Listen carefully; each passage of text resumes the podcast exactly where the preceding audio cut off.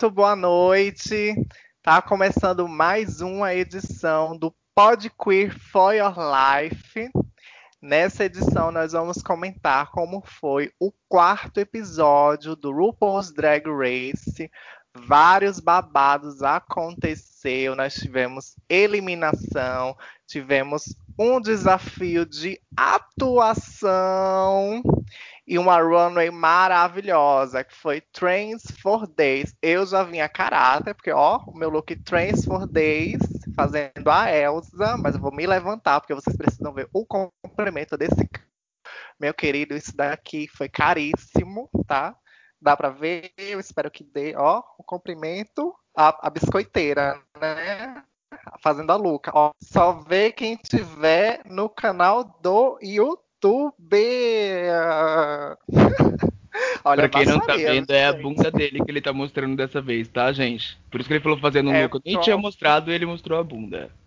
É uma bunda de pombo, mas é minha, tá? Com muito orgulho. E, gente, mas como assim? É um podcast, eu não tô vendo, mas a gente tem a nossa versão em vídeo, tá lá no nosso canal do YouTube, Pod Queer for Your Life. É só entrar que você vai ver os nossos rostinhos maravilhosos. E eu queria agradecer mais uma vez a todos vocês, a audiência da última semana. A gente está tá, ó, aumentando cada semana mais views no nosso canal tá uma delícia de acompanhar. Daqui uns dias eu só entro para gravar se tiver toalhas limpas e MMs vermelhos para mim. Um beijo para vocês, tá bom? Hoje nós estamos aqui com Leno e Pedro. Boa noite. Boa noite, meus amores. Não querem falar, não? Falou eu então. Boa noite, gente. Tudo bom com todo mundo? Que bom estar aqui mais uma vez com vocês. Dessa vez vocês vão me ver, vão ter que me ver. Pedro Zanetti, ele tá Oi, com gente. Bebê. E aí, boa noite para todo mundo. E eu fiquei com uma outra questão, além das toalhas, eu acho que a gente merece também um tic-tac. Um tic-tac? Pra quê?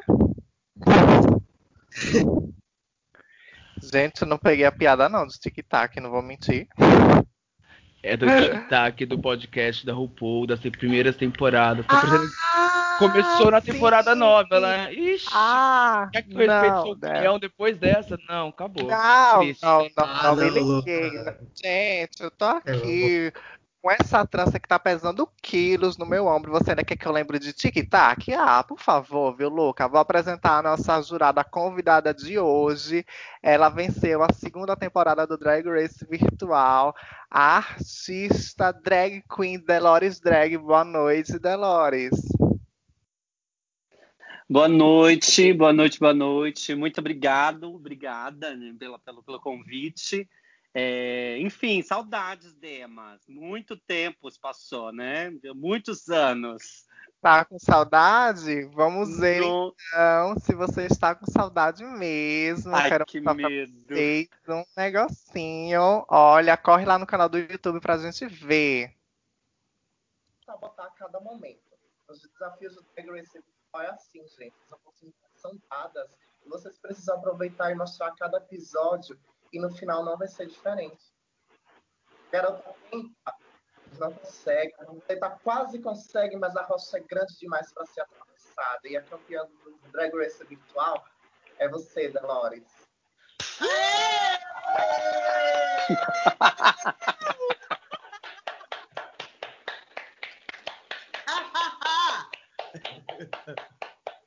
tá, querida!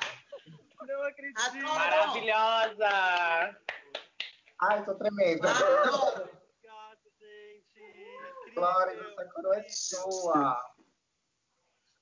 Incrível, Parabéns. Obrigado, foi incrível. Obrigado, obrigado. Pra gente.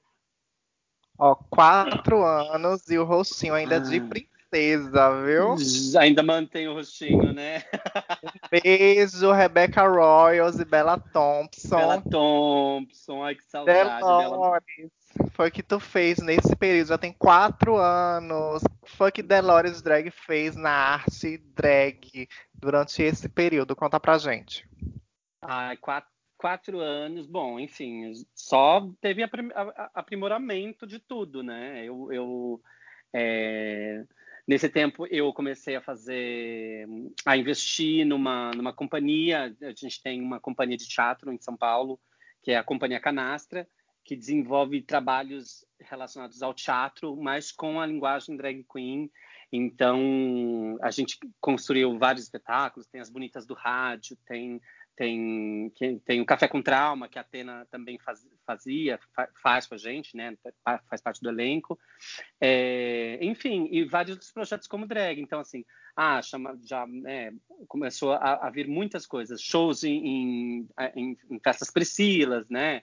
É, a gente fez, eu fiz show na, na, na, na Ben de la Creme, teve, teve show para. A gente fez para Brooklyn, a, Brooklyn, né? Brooklyn Heights, é, enfim a gente participou de algumas festas aqui. Eu tenho, eu desenvolvo, a companhia Canassa desenvolve um, um, trabalho dentro da, com a Secretaria de Cultura de São Paulo, que faz um, uh, uh, trabalha com uma ocupação de arte drag dentro de um teatro municipal em São Paulo. Então a gente tem uma um, um dia na semana que a gente trabalha só com programação drag. Então eu hoje apresento um concurso drag que chama o Cacilda, que, que terminou ano passado com a segunda temporada e a gente está aí pleiteando a terceira temporada, que é o Cacil do concurso drag, que são a gente seleciona sempre é, desse último elenco foram oito drags e não tem eliminação. Então é muito legal porque é, o público confere sempre é, a trajetória da drag. Então isso é, isso é muito legal. Eu a, a, apresento, aí tem a Vera Ronzella que é a júri, a gente sempre conta com um júri convidado, Mercedes Vulcão, enfim são trabalhos que a gente vem desenvolvendo também no teatro e, e enfim, levando a arte drag, criando uma nova cena para a arte drag. Assim. Então, tem, e onde é que a gente encontra essa arte em São Paulo? Tem arroba, tem canal no YouTube? As nossas, as nossas coisas, assim, arroba Cia Canastra de Teatro no Instagram, também no Facebook e também Cia Canastra de Teatro. A gente desenvolve, to, to, enfim, todo o concurso está lá no, no na Secanassi no YouTube, né? Ainda mais agora com a pandemia, a gente precisou reinventar.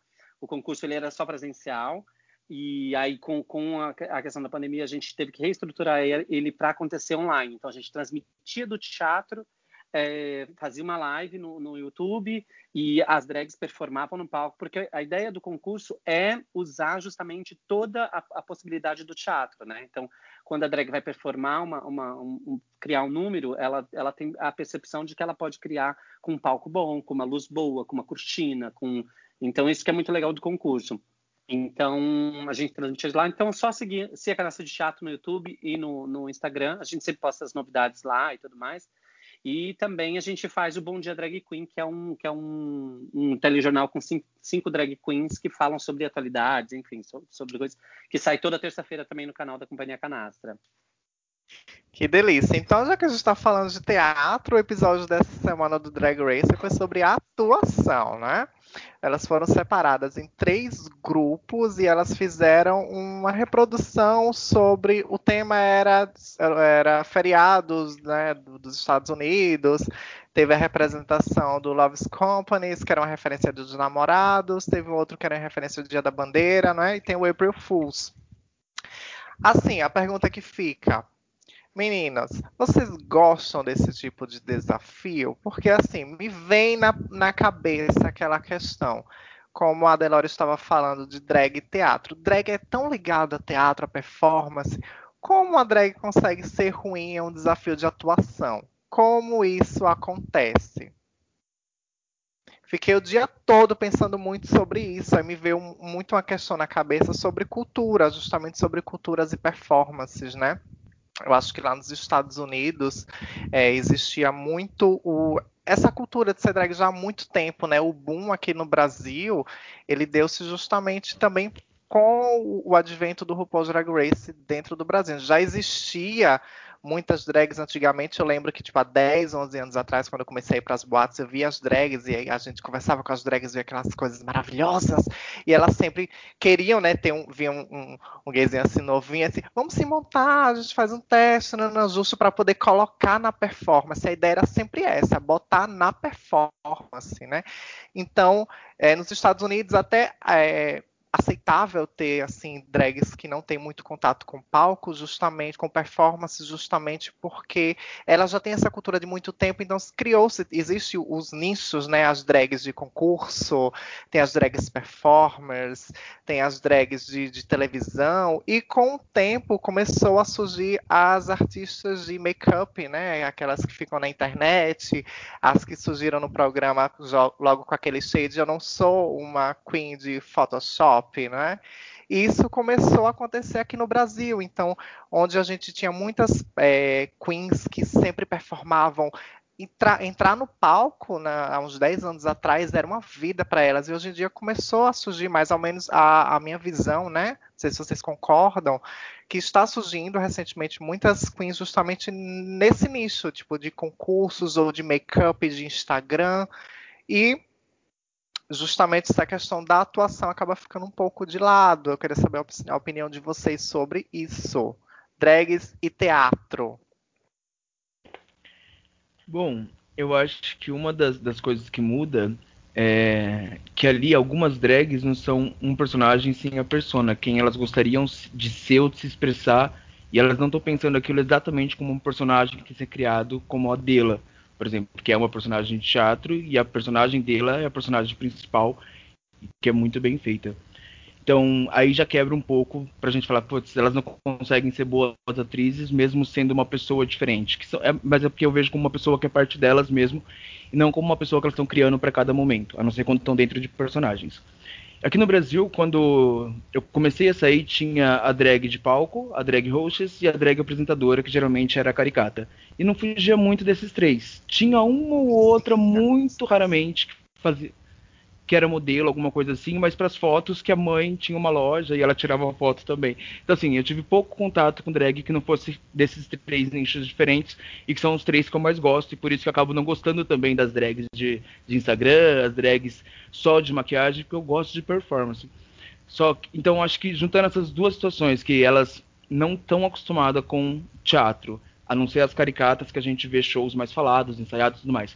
E elas não são drags que pensam no personagem, sim, só expõem a persona, fica claro porque que eu não gosto dos teatros da RuPaul. O roteiro é um pouco fraco sempre, e elas não conseguem quase nunca da vida, a não ser umas que já sejam preparadas, e aí elas acabam se destacando nesse tipo de, de episódio que três ou quatro conseguem das 13 que tem lá. É isso. É, eu, eu acho que, que tem, uma, tem uma coisa de. Ah, eu só não levantei a mão, tá? Mas, enfim, vou falar agora.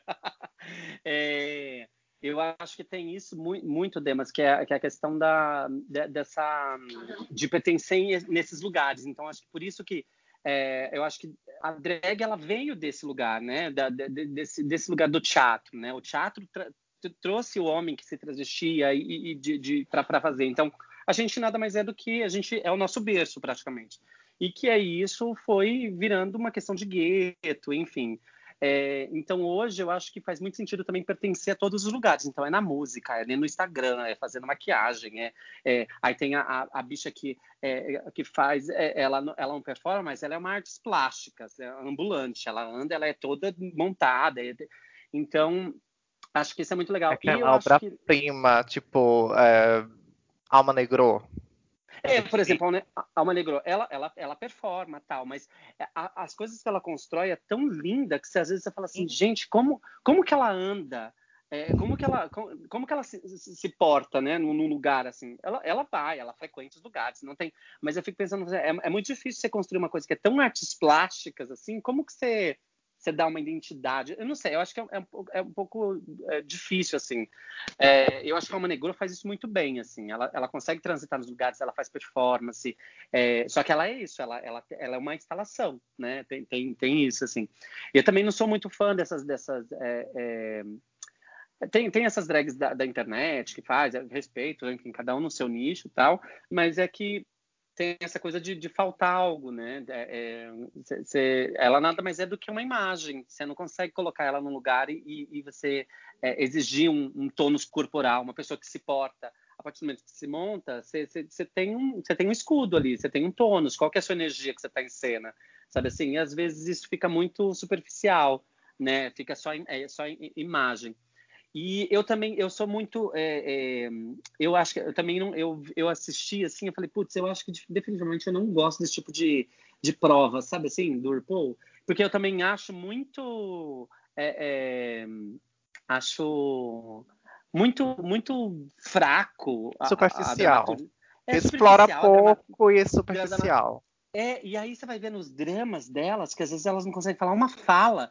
Você fala, e a outra vai. E se, e, porque eu acho que é isso, assim, tem esse lugar que é, meu, é, é entrar no jogo e tentar ser o mais bizarro possível. Porque o que ela tá querendo ler, ela não tá querendo seriedade. Você, né, você já é drag. Se você não abusa desse, desse monumento do que você é, eu acho que aí entra, às vezes, a drag fica mal porque ela não consegue fazer uma fala. Você fala, gata, tipo, rasga esse verbo aí, vai embora, sabe assim? Tipo, eu, e aí eu não, eu não sou muito fã desses tipos de, de, de, de prova, assim, do RuPaul. Eu acho meio, meio chato. Porque é é, eu já sei o que vai acontecer. Eu sempre sei que uma ou duas não vai conseguir, e aí no final elas conseguem apresentar. É já é igual, é previsível, né? É igual o musical. Uma não consegue, ah, porque eu não consigo fazer a coreografia. Só que aí no final ela vai e resolve. É. Entendeu? Porque teve ensaio, porque nada mais é do que treino, entendeu? É igual maquiagem. Eu não sei fazer hoje, mas se eu começar a praticar, eu vou depois fazer um olho gatinho foda, entendeu? É, é isso. É, tem ensaio e vai apresentar. Então, acho que é, é, é isso. É que a televisão, né? Cria-se todo um show, drama. Né? É Sim. show, é isso. Meninos.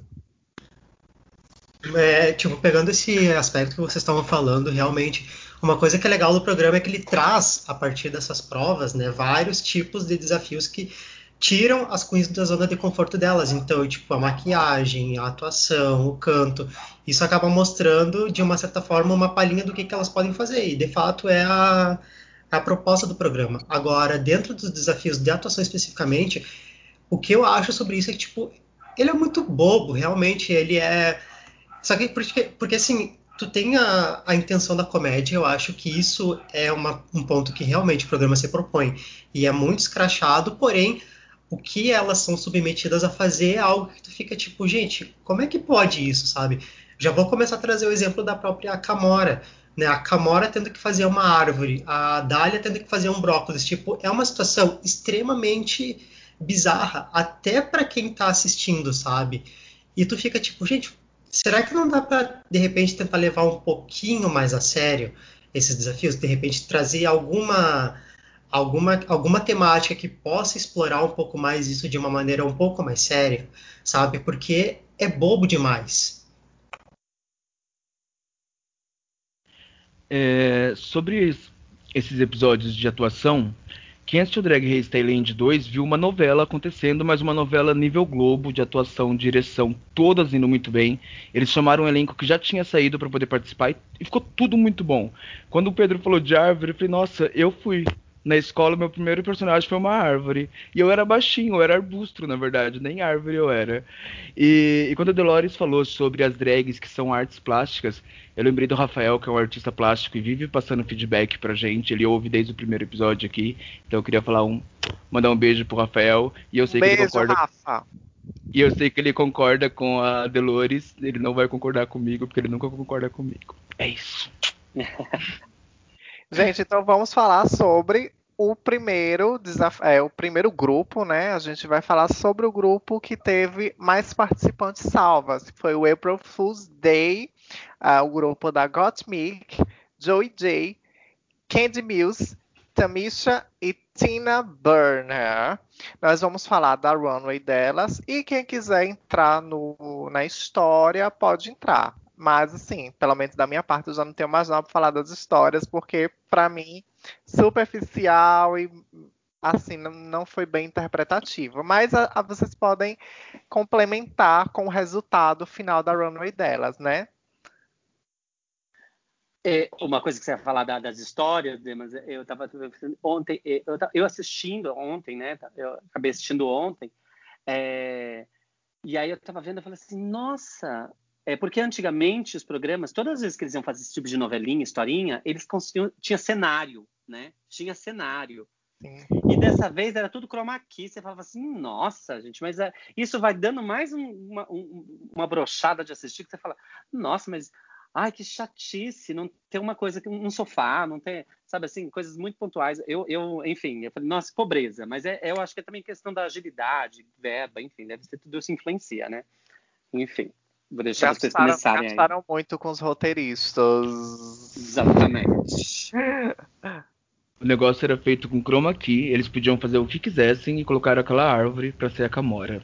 Eles Tá. queriam, eles queriam, eles podiam fazer qualquer coisa ali. Gente, gente, décima terceira temporada de RuPaul. Muita coisa ali já é intuitiva para os resultados finais, ok? Tá bom. Que ela Bom. volte pra uma próxima temporada, então. Todos esperamos que amamos a Camora. Mas vamos falar agora da Gottmik, tá? A Gottmik, ela estava com esse look belíssimo, em homenagem à bandeira trans. Ah, a Runway, eu falei, olha aqui, em homenagem à Runway, meu cabelo de Elsa, corre lá no YouTube pra me ver. Belíssima menina, com esse cabelo. Trace for Days. Em, resumindo no bom e velho português, caudas. Ok? Então vamos para o look da Gottmik. Considerações ao look da Gottmik. Belíssima, né? Achei maravilhosa. E ficou muito divertido também de ver, né? Tipo, a hora que ela tava executando a Runway, a, a questão dela tá soprando, assim, a bandeira, eu achei que foi muito legal de ver, assim, essa, essa, esse desfile. Delores, tu viu que a tia da tecnologia aprendeu a fazer compartilhamento de tela? Na época do Drag Race, Sim, menina, eu tô com. tava no telefone. Eu, com, eu tô com muita inveja, porque você tá muito há muito anos luz. Eu sou um zero à esquerda pra isso. Aprendi, tá vendo? Eu acho que a Got, ela é muito. É, é- é foda, né? É Tipo assim. é- Ela é impecável e é muito. Meu, é, é- é histórico, né? Ter uma pessoa trans, é, trazendo a, a bandeira, as cores da bandeira, enfim. E ela tava muito à vontade, né? Eu acho que te- tem uma, tem uma liberdade de- da- da- das caudas, assim. Eu achei que foi super acertado, assim, dela. E e eu amo esse tipo de look que conta uma história, uma coisa esvoaçante. Ela se divertiu na passarela, levou elementos diferentes. Eu acho muito legal. Acho que vai além do que é solicitado. Eu não fui muito fã. Porque não era o primeiro. Não, não só porque não era a primeira opção, é porque era a opção que ela usaria no look do The Shell, Sheriff, Sheriff da semana passada, com o tecido transparente. E o que deu pra entender foi ela precisa daquele momento, ela tem que ter, vocalizar e, e pôr isso em imagem pra gente, da bandeira trans. Porém, não, não, mim não bateu muito porque eu vi uma fada com as cores da trans e não cauda, asas. Então, um- perdeu um pouco da força que poderia ter. Porque, como, como eu não leio spoilers, eu vou, vou vendo o que vai acontecer na temporada, mas eu tô vendo muita gente falar, nossa, ela é foda, vai trazer muito look. Não chegou ainda. E eu sei que a make dela pode ser muito mais do que aquilo. É, eu não gosto muito de. Mas você Dessa- concorda com o que eu disse, que é um jeito diferente de apresentar o tema? Porque ela tem caudas, ela tem, ela tem comprimento, ela tem o, o for Days, ela tá apresentando de jeito diferente. Ela tem asa, ela não tem cauda. A cauda vai sair do quadril pra baixo, a asa vai sair das costas. Isso Mas no mundo da ali- moda ou animal. Tá, mas, mas então a gente conversa mais pra frente, que a gente vai ver no. Porque tem, tem aí ó, tem outras questões. Porque, por exemplo, a Simone, a cauda dela vem em o outro lugar. Mas aí desceu o trem. O negócio ali é que não- o trem não tinha trem. Ah, mas Tinha então você a- há, de, há de convir que não tem que descer da cintura. Tá, tudo bem, Entendeu? me pegou. Não importa da onde cai, o importante então é tá, cair. então pera lá. Pera lá, tem que descer, tem que fazer uma linha contínua entre quadril e chão. Passou da, pode sair da cabeça, pode sair de um abajur, pode vir com, com guarda-chuva em cima da cabeça. Então, Passou então do quadril pro chão, a gente chama de cauda. A, sua, a sua necessidade era mais tecido. Pronto, a gente tem que falar pra Gottmik aumentar os tecidos das asas. Porque se estivesse arrastando no chão, já faria sentido. A gente tem que falar pra Got Milk que for a roupa que ela programou pra aquela temporada, porque ela, pra aquele episódio. Ela é muito inteligente, mas teve uma falha de usar o outro tema e não teve a mesma força. Teve a, ah, eu não tenho uma coisa aqui que mais uma vez a legenda boicotou ela. É... Pedrinho, se quiser falar, desmuta o microfone e Luca, você tá com sua mãozinha ativada a todo momento. Eu ainda tô falando e quero falar sempre. É, a legenda do Brasil tirou a palavra trans mais uma vez. Ela fala que trouxe uma cauda artística, uma cauda trans artística e a legenda trouxe mais uma vez só cauda artística, não trouxe o trans, igual no primeiro episódio, não trouxe o cis com C, simbolizando a questão de gênero e tudo mais. Então tem coisa que se perde na discussão do episódio, porque a galera tá vendo sem a legenda, sem perceber esses pequenos detalhezinhos. Por isso que eu digo, aprendam básico do inglês, meninas. Bota no YouTube o curso básico de inglês. Vamos para a próxima participante. Pedrinho, tem alguma consideração? Podemos passar? Pode passar, tranquilo. Pronto. A nossa próxima participante foi a Joey J. E eu já posso dizer assim que de todos os looks, o da, da Joey J foi o que eu menos gostei. Não sei se vocês concordam comigo, mas parece, me pareceu que foi uma coisa assim meio colada atrás. Tipo, tem esse look da frente belíssimo, muito bonito, mas em termos cauda, parece que era assim, ai, tem esse paninho aqui, eu vou colar aqui atrás. Parece uma coisa meio remendada. Não gostei. Passo a bola para vocês.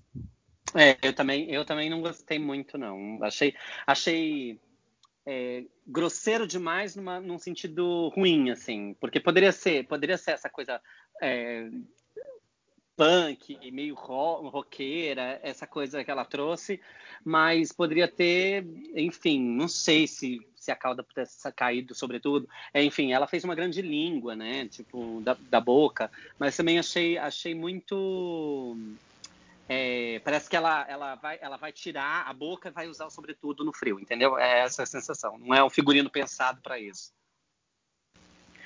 Se, a, se o sobretudo abrisse junto com a cauda, ia ser interessante. Não parar ali como uma saia até o joelho. Ela poderia teria uma sainha, ou sei lá, expor a coxa mesmo, ainda pegaria a, a vibe do Mazuca que ela quis passar e daria sentido nessa cauda. Ela não foi a única que trouxe essa cauda colada do nada.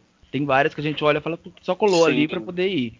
Mas a gente vai ver nas, nas outras próximas. Mas eu também. Eu achei super legal o bug da língua, porque de uma vibe. Lembra um pouco da vibe de roqueiro também, a língua Rolling Stone.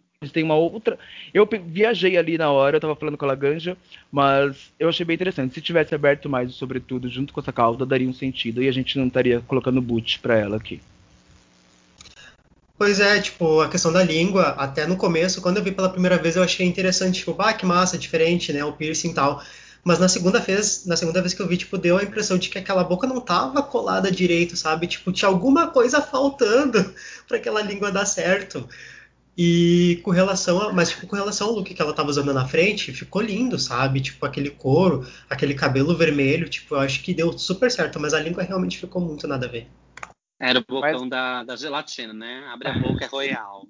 Ah, e mais uma prova que muitas dessas dinâmicas, desses desafios são intuitivos, já prevendo alguns resultados. Quem lembra da Joy J no desafio? Qual foi o personagem que ela fez? I don't remember. A mãe doida que assinou o papel lá, porque parece minha mãe, faz as coisas sem entender direito e já tá fazendo. Então eu lembro do personagem por esse motivo, mas eu tenho uma história é, pessoal, não é culpa da Joy. É a mulher do choque, não é? Que ela dava choque? Sim, a mulher do choque. É. Isso, é. exatamente. Essa mesmo. Sagitariana, minha mãe. Ah.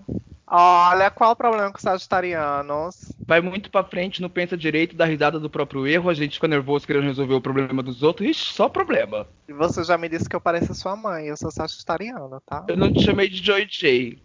Joy J. Vamos pro próximo. Ó, Tá, ok. A próxima é a Candy Mills. Quero saber de vocês o que vocês acharam da Candy Mills. Eu amei a Candy Mills no desafio. Para mim foi assim perfeita. Ela foi totalmente ela entrou na onda mesmo, ela se divertiu, ela não teve medo de ser fanfarrona, de ser assim, engraçadona, de. Ela soubou e falou: olha, é isso aí tame na lata. Já a roupa da Runway, eu não achei isso tudo que falaram, que disseram, ai, tá super maravilhoso. Eu não gostei tanto assim. Mas eu vou jogar essa bola aí para vocês, me dizer o que vocês acharam desse look e da performance dela no desafio. Mas quem falou que ela tava boa na Runway? Ah, teve várias pessoas lá no grupo dizendo que ela achava maravilhosa com essa roupa de veludo. Gente, não tá tão bonito assim. Então não. acho que eles estão com medo de falar nos meus posts. O desenho é muito bonito, porém a concepção não é tão legal. Não, sem falar que ela foi safa, né? Ela foi lá, amarrou um pedaço de pano atrás, costurou, que nem foi ela, foi a Gottmik e mais uma lá que que a, e a, a outra que sempre tá de laranja, que eu já tô odiando laranja porque ela não tira essa, essas cores. A Burner. A Tina. Isso. Tinta. É, que costuraram um pedaço de tecido e tanto que a Michelle Vistage no final falou assim, não é, não é cauda, né? Não é, você amarra um pano aí, enfim. É, só que é isso que eu falo, quando a pessoa entra para fazer é, no desafio, ela foi lá e falou, meu, não tenho medo de ser ridícula, eu vou ser ridícula e é isso. Então, e levar para o extremo disso, entendeu? Então, por um lado, é, é muito legal. Eu tenho um, pouco de problema com ela, não, não sou muito fã dela, acho ela meio chata, assim, principalmente nos, quando ela chegou, enfim, se acha, se acha muito, tá muito nesse lugar, assim, que eu acho que cansa um pouco.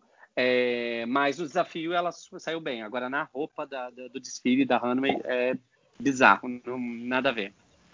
Acho que é um problema que a gente já discutiu aqui anteriormente sobre justamente ela se colocar numa posição de é, eu não posso errar porque eu já tive família drag que participou do programa, então ela se sente muito pressionada e eu, eu assistindo ela, vejo ela muito na defensiva.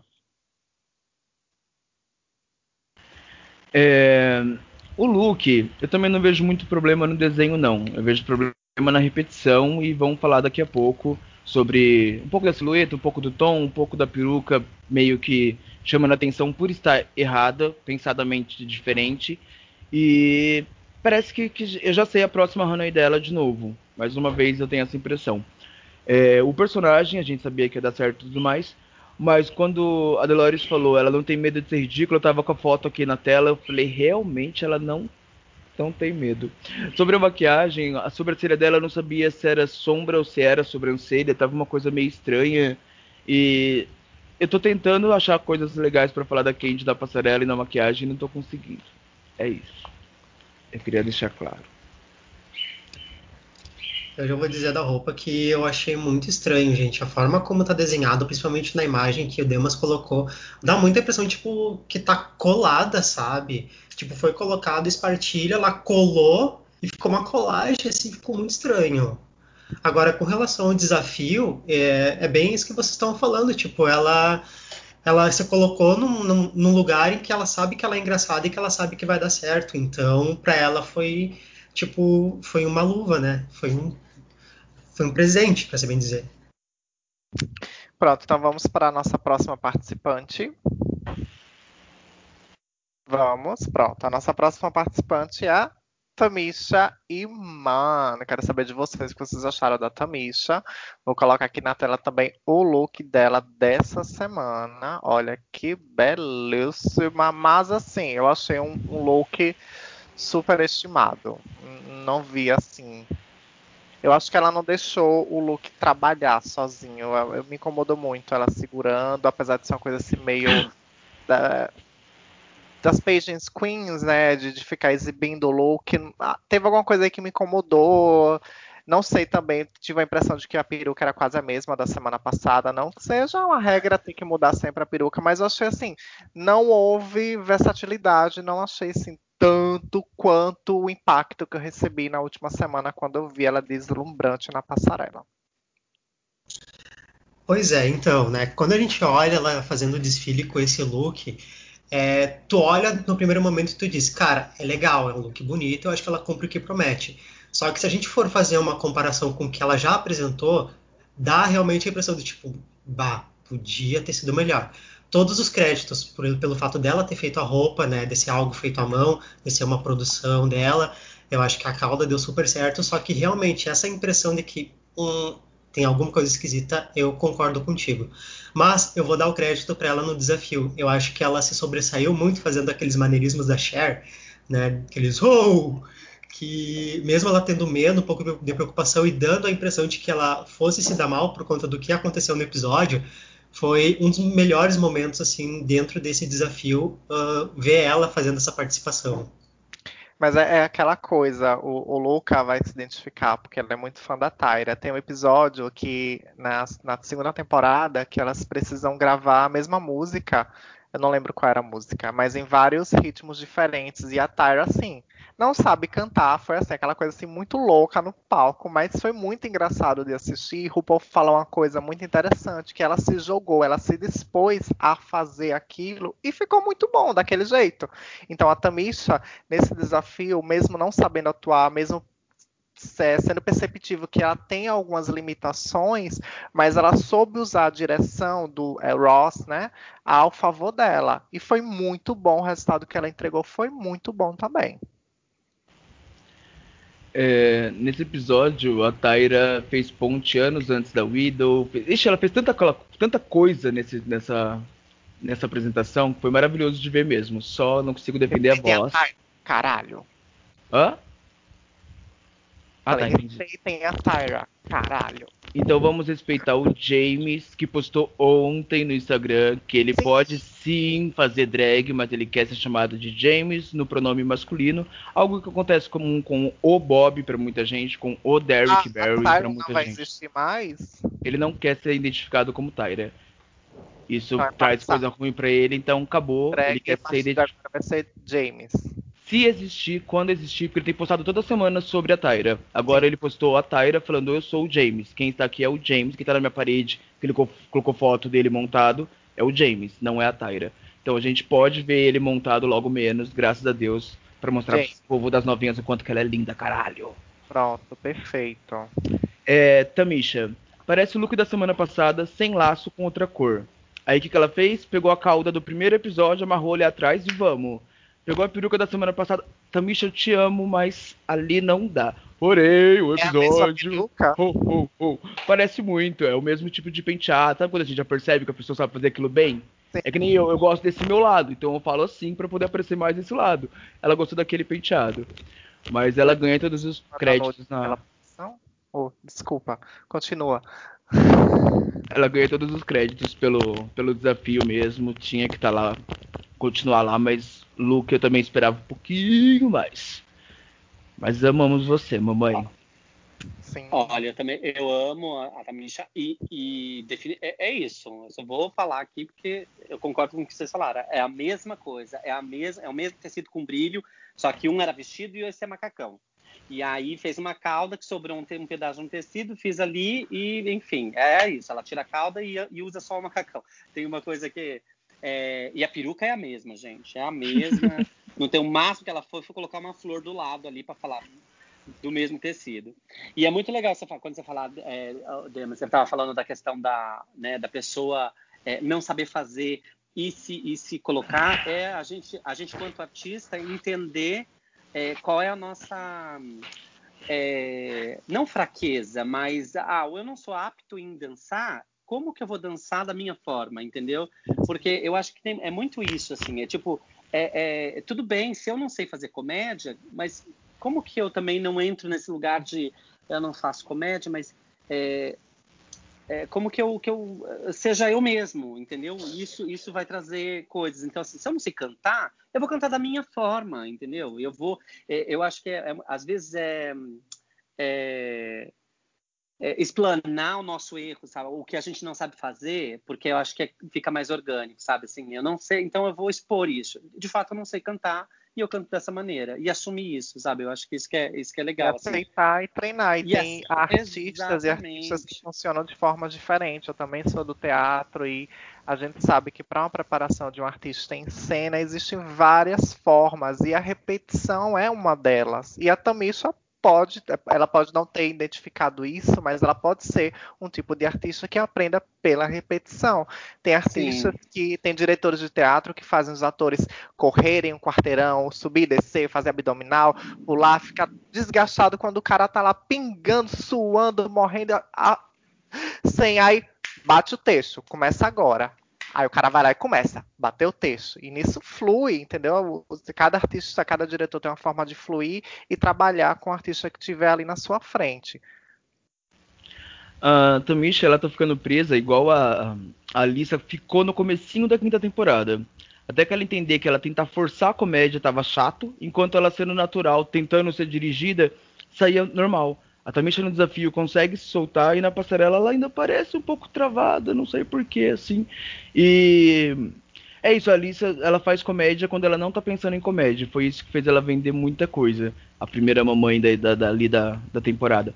Então a Tamisha, se pegar essa vibe, ela vai longe ainda. Ela tá sabendo aproveitar isso lá fora. Aqui fora, quer dizer. Vamos ver lá dentro da temporada como que ela vai levar essa vibe.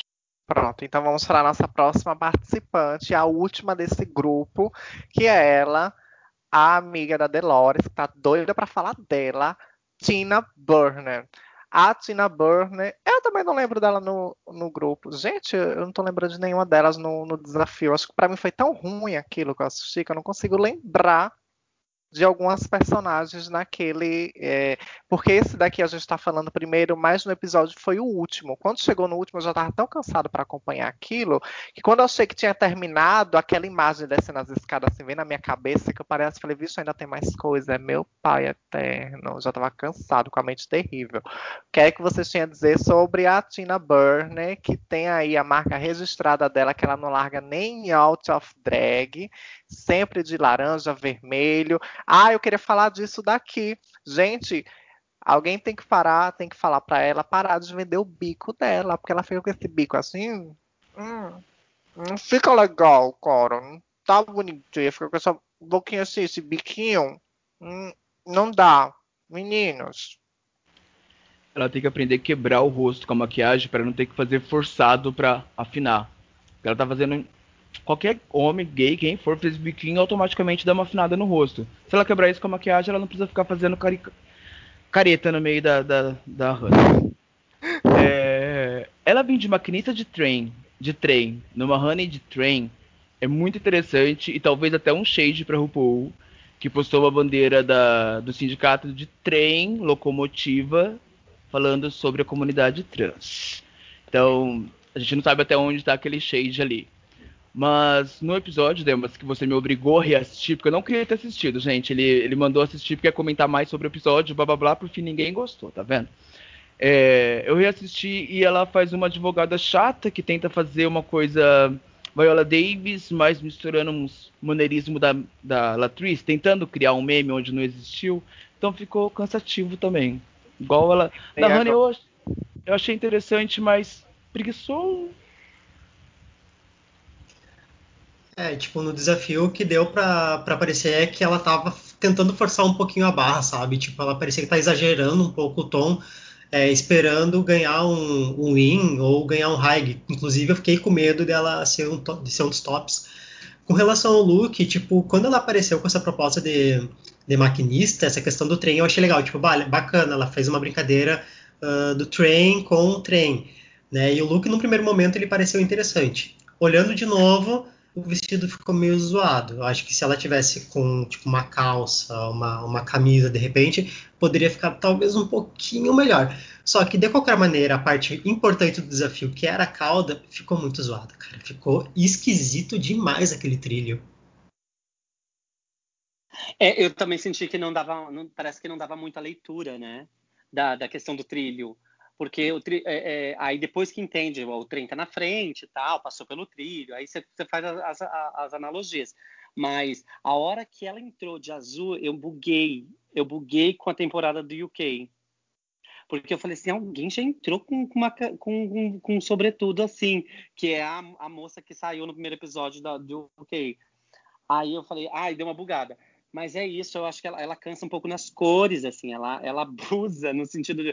Ou é muito vermelho, é muito laranja, ou é azul com, com vermelho. Aí você fala, nossa, amiga, vamos dar uma maneirada.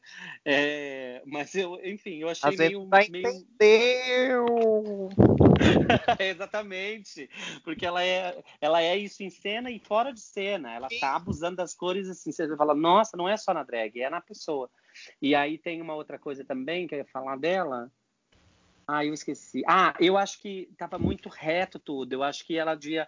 Eu não sei, eu senti falta de dela estar tá mais acinturado nesse sobretudo, sabe? De, de dela desenhar mais, moldar mais o corpo dela. É, foi, foi uma coisa, achei muito, muito, muito retona. Uma curiosidade sobre o look dela com a Gotti. A Gotti ia fazer. Chegou com a mesma ideia, ela postou esse look de, de maquinista, com uma cauda de trem e tal. Então isso também justifica um pouco a GOT ter escolhido trocar o look, para não ficar duas vezes a mesma coisa. E ela tinha esse da semana passada, que a asa virou cauda tal, blá, blá. Mas é isso. Teve um choque de informações entre as duas ali. Pronto, então vamos passar para nossas próximas participantes. Já foi uh, o grupo que homenageou o Dia da Bandeira, God Loves Flag. A primeira participante que a gente vai comentar, ela teve um dos piores desempenhos do episódio, é a Lalari, que entrou com o look todo de cobra. Eu vou dizer assim, é justamente o que a gente estava falando no começo do podcast. Sobre drags e atuação. Lalari perceptivelmente não tinha nenhuma intimidade com a atuação, porque ela conseguiu ser muito ruim muito ruim mesmo. Assim, eu não, não consigo imaginar o porquê a RuPaul não colocou ela na eliminação com a Denali. Existem teorias, não é nada confirmado, que o look também acaba sendo um quesito de desempate, mas é, de uma participante que pelo menos tentou é, se arriscou no, papel principal para uma participante que pegou um papel mediano e ainda conseguiu ser ruim, eu, eu não consigo ver desculpa para a Larry escapar ou até a RuPaul começar a quebrar esse, esse, esse sabe, tipo, essa, essa coisa na cabeça dela, ah, não pode mais de duas participantes no, no lip sync. Quando ela enlouqueceu, botou seis. Por que, que não pode botar três, então, né? Porque para mim a Lalari deveria estar na eliminação dessa semana. Até porque também o look é muito bonito, mas aquela coisa assim, sabe? Me dá 10 metros desse pano, tá na promoção, faz tudo. Faz um, um, uma cabeça, faz um corpo, faz uma bota, faz uma lente, faz uma calcinha, faz tudo. Pronto tá aí para vocês. Não consigo defendê-la no desafio de jeito nenhum. Foi difícil de assistir. Se ela fizesse o que ela faz no confessionário, ia ser maravilhoso, porque o personagem dela era ela no confessionário, gente. Às vezes não, não precisa pensar tanto. Pensa no personagem, não fica tentando forçar uma coisa que perde a graça e ela realmente perdeu a graça ali.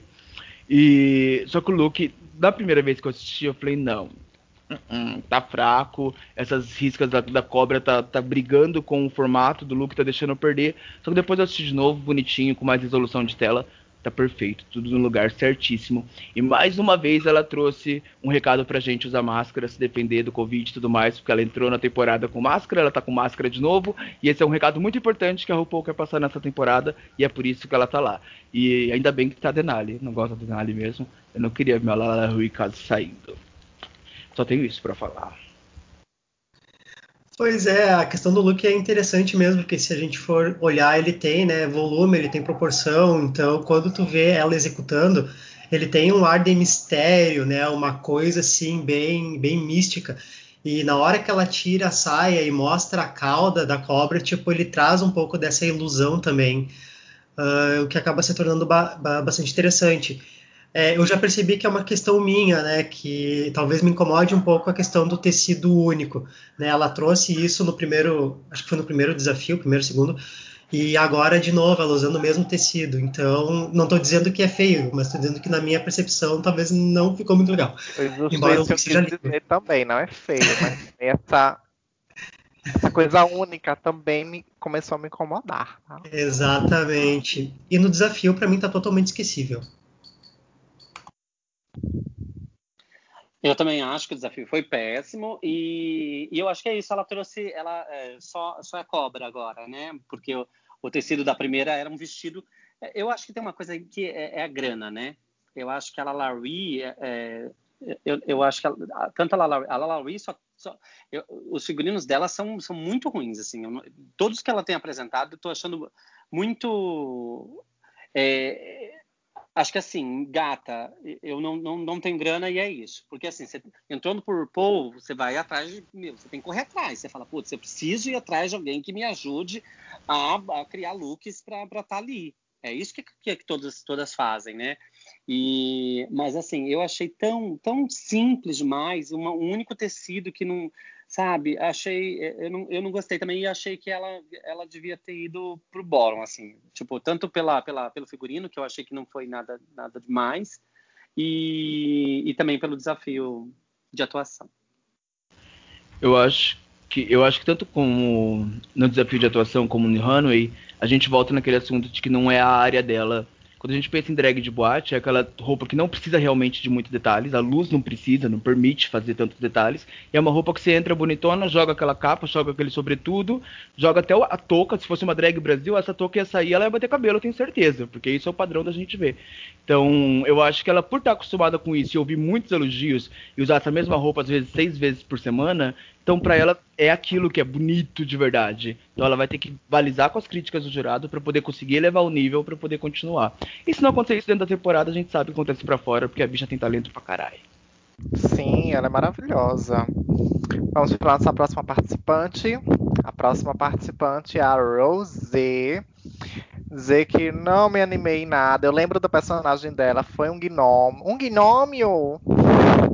Não me animei em nada, não, não sei porque o top. Foi legalzinho, agora sim, vou dizer. Rosé, está. Assim, a, a ideia que eu tinha dela antes e o que tá acontecendo agora, entendeu? Tá me deixando muito assim, com os gostos muito duvidosos dos looks dela, porque, sabe, não ornou para mim o que foi apresentado na passarela, entendeu? Para mim muito brega. Eu não queria falar isso, mas para mim é muito brega. Não, eu achei, eu achei. No primeiro episódio eu peguei um pouco de ranço dela quando ela chegou. Aí eu falei assim, ai meu Deus, essa peruca rosa, esse negócio. Aí, enfim, aí no segundo episódio eu falei, nossa. Aí eu falei assim, ah, engraçado os looks, as perucas estão ok, não sei o quê. Só que aí ela vai e me repete o mesmo, a mesma coisa, tipo, o mesmo tule que ela. Na, na, no final da segunda, ela, tava, ela entrou também com uma coisa que tinha, tinha volumes aqui atrás, que era praticamente a mesma leitura do que ela apresentou agora no, no desfile. Então, é, eu acho que é isso. Ela tem um gosto meio cafona, assim. Tipo, também acho. Um gosto duvidável. Ela tem cara de gente de 30. Ela tem cara da idade dela exatamente. Quando ela traz uma coisa peruca rosa, meia soquete, essas coisas, eu falo, gente, é Débora Seco fazendo personagem adolescente. A gente finge que acredita que tá legal. Não tá. Quando vocês falam de cafona, eu lembro de tia dos anos 80. E é isso que ela vende. ela, mas ela vende e ela fala que ela tá vendendo isso. Ela não engana, eu gosto dos anos 80. Eu acho que é uma desculpa para poder ornar com tudo isso. Semana passada ela passou cola quente no corpo, rolou no plástico, foi pra Runway. A semana ela passou cola quente nas costas, deitou no tule, levantou e saiu. Se não tivesse tanta informação nas costas, a cauda ficaria legal. Mas parece que, sei lá, ela veio com um efeito de foto, de fundo, e ficou meio borrado. Na verdade, ela tá aqui na minha mão agora, vocês conseguem ver?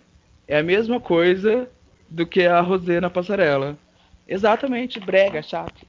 Mas tá, é isso. No, no, no desafio, algumas delas eu gostei mais quando virou o Jeffrey. Não foi o caso dessa vez. Eu gostei mais da Rosé do que o Jeffrey.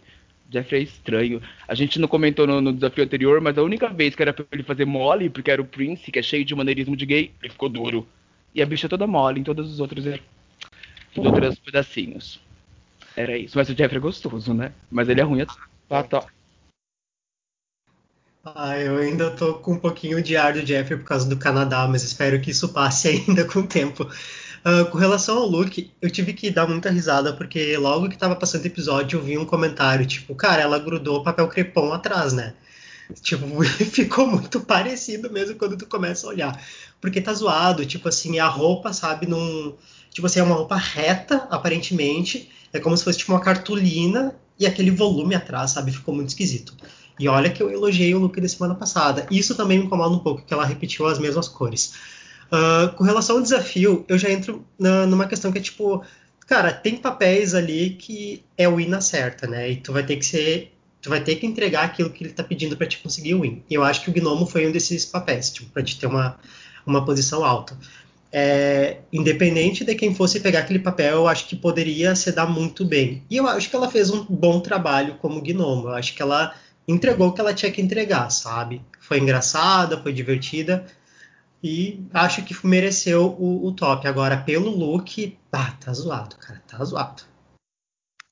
Então vamos para a nossa próxima participante, então. Ela é a campeã da temporada, ou não, desculpa, é a campeã do episódio. Calma. É a minha amiga Simoninha. Minha amiga Simoninha, quando acabou a run, ela me ligou e falou: Demas, gostou do meu look? Eu falei: Minha filha, eu amei aquele look. Amei de coração. Você, mais uma vez, representando. Ela falou: não fale isso, Demas. Eu falo sim porque você merece. Você representou.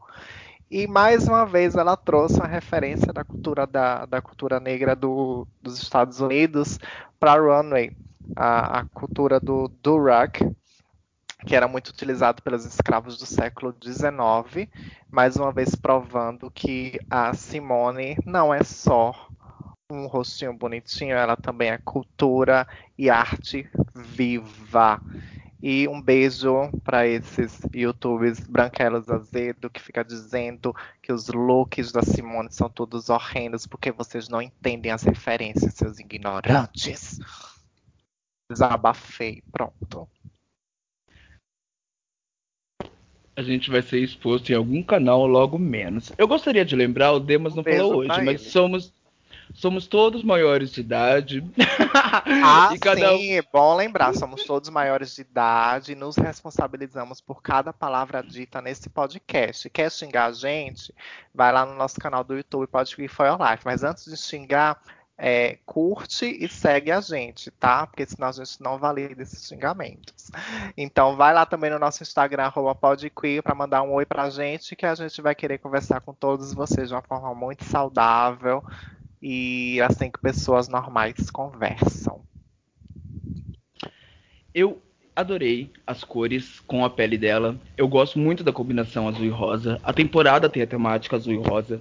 Apesar de nessa imagem estar mais azul, tem hora que a gente parece, olha, parece um pouco de verde água, assim, mas como gosto mais do azul e rosa, eu vou chamar de azul e rosa. Porque verde e rosa me lembra mangueira e não é isso que eu tô conseguindo lembrar na hora que eu olho pra ela.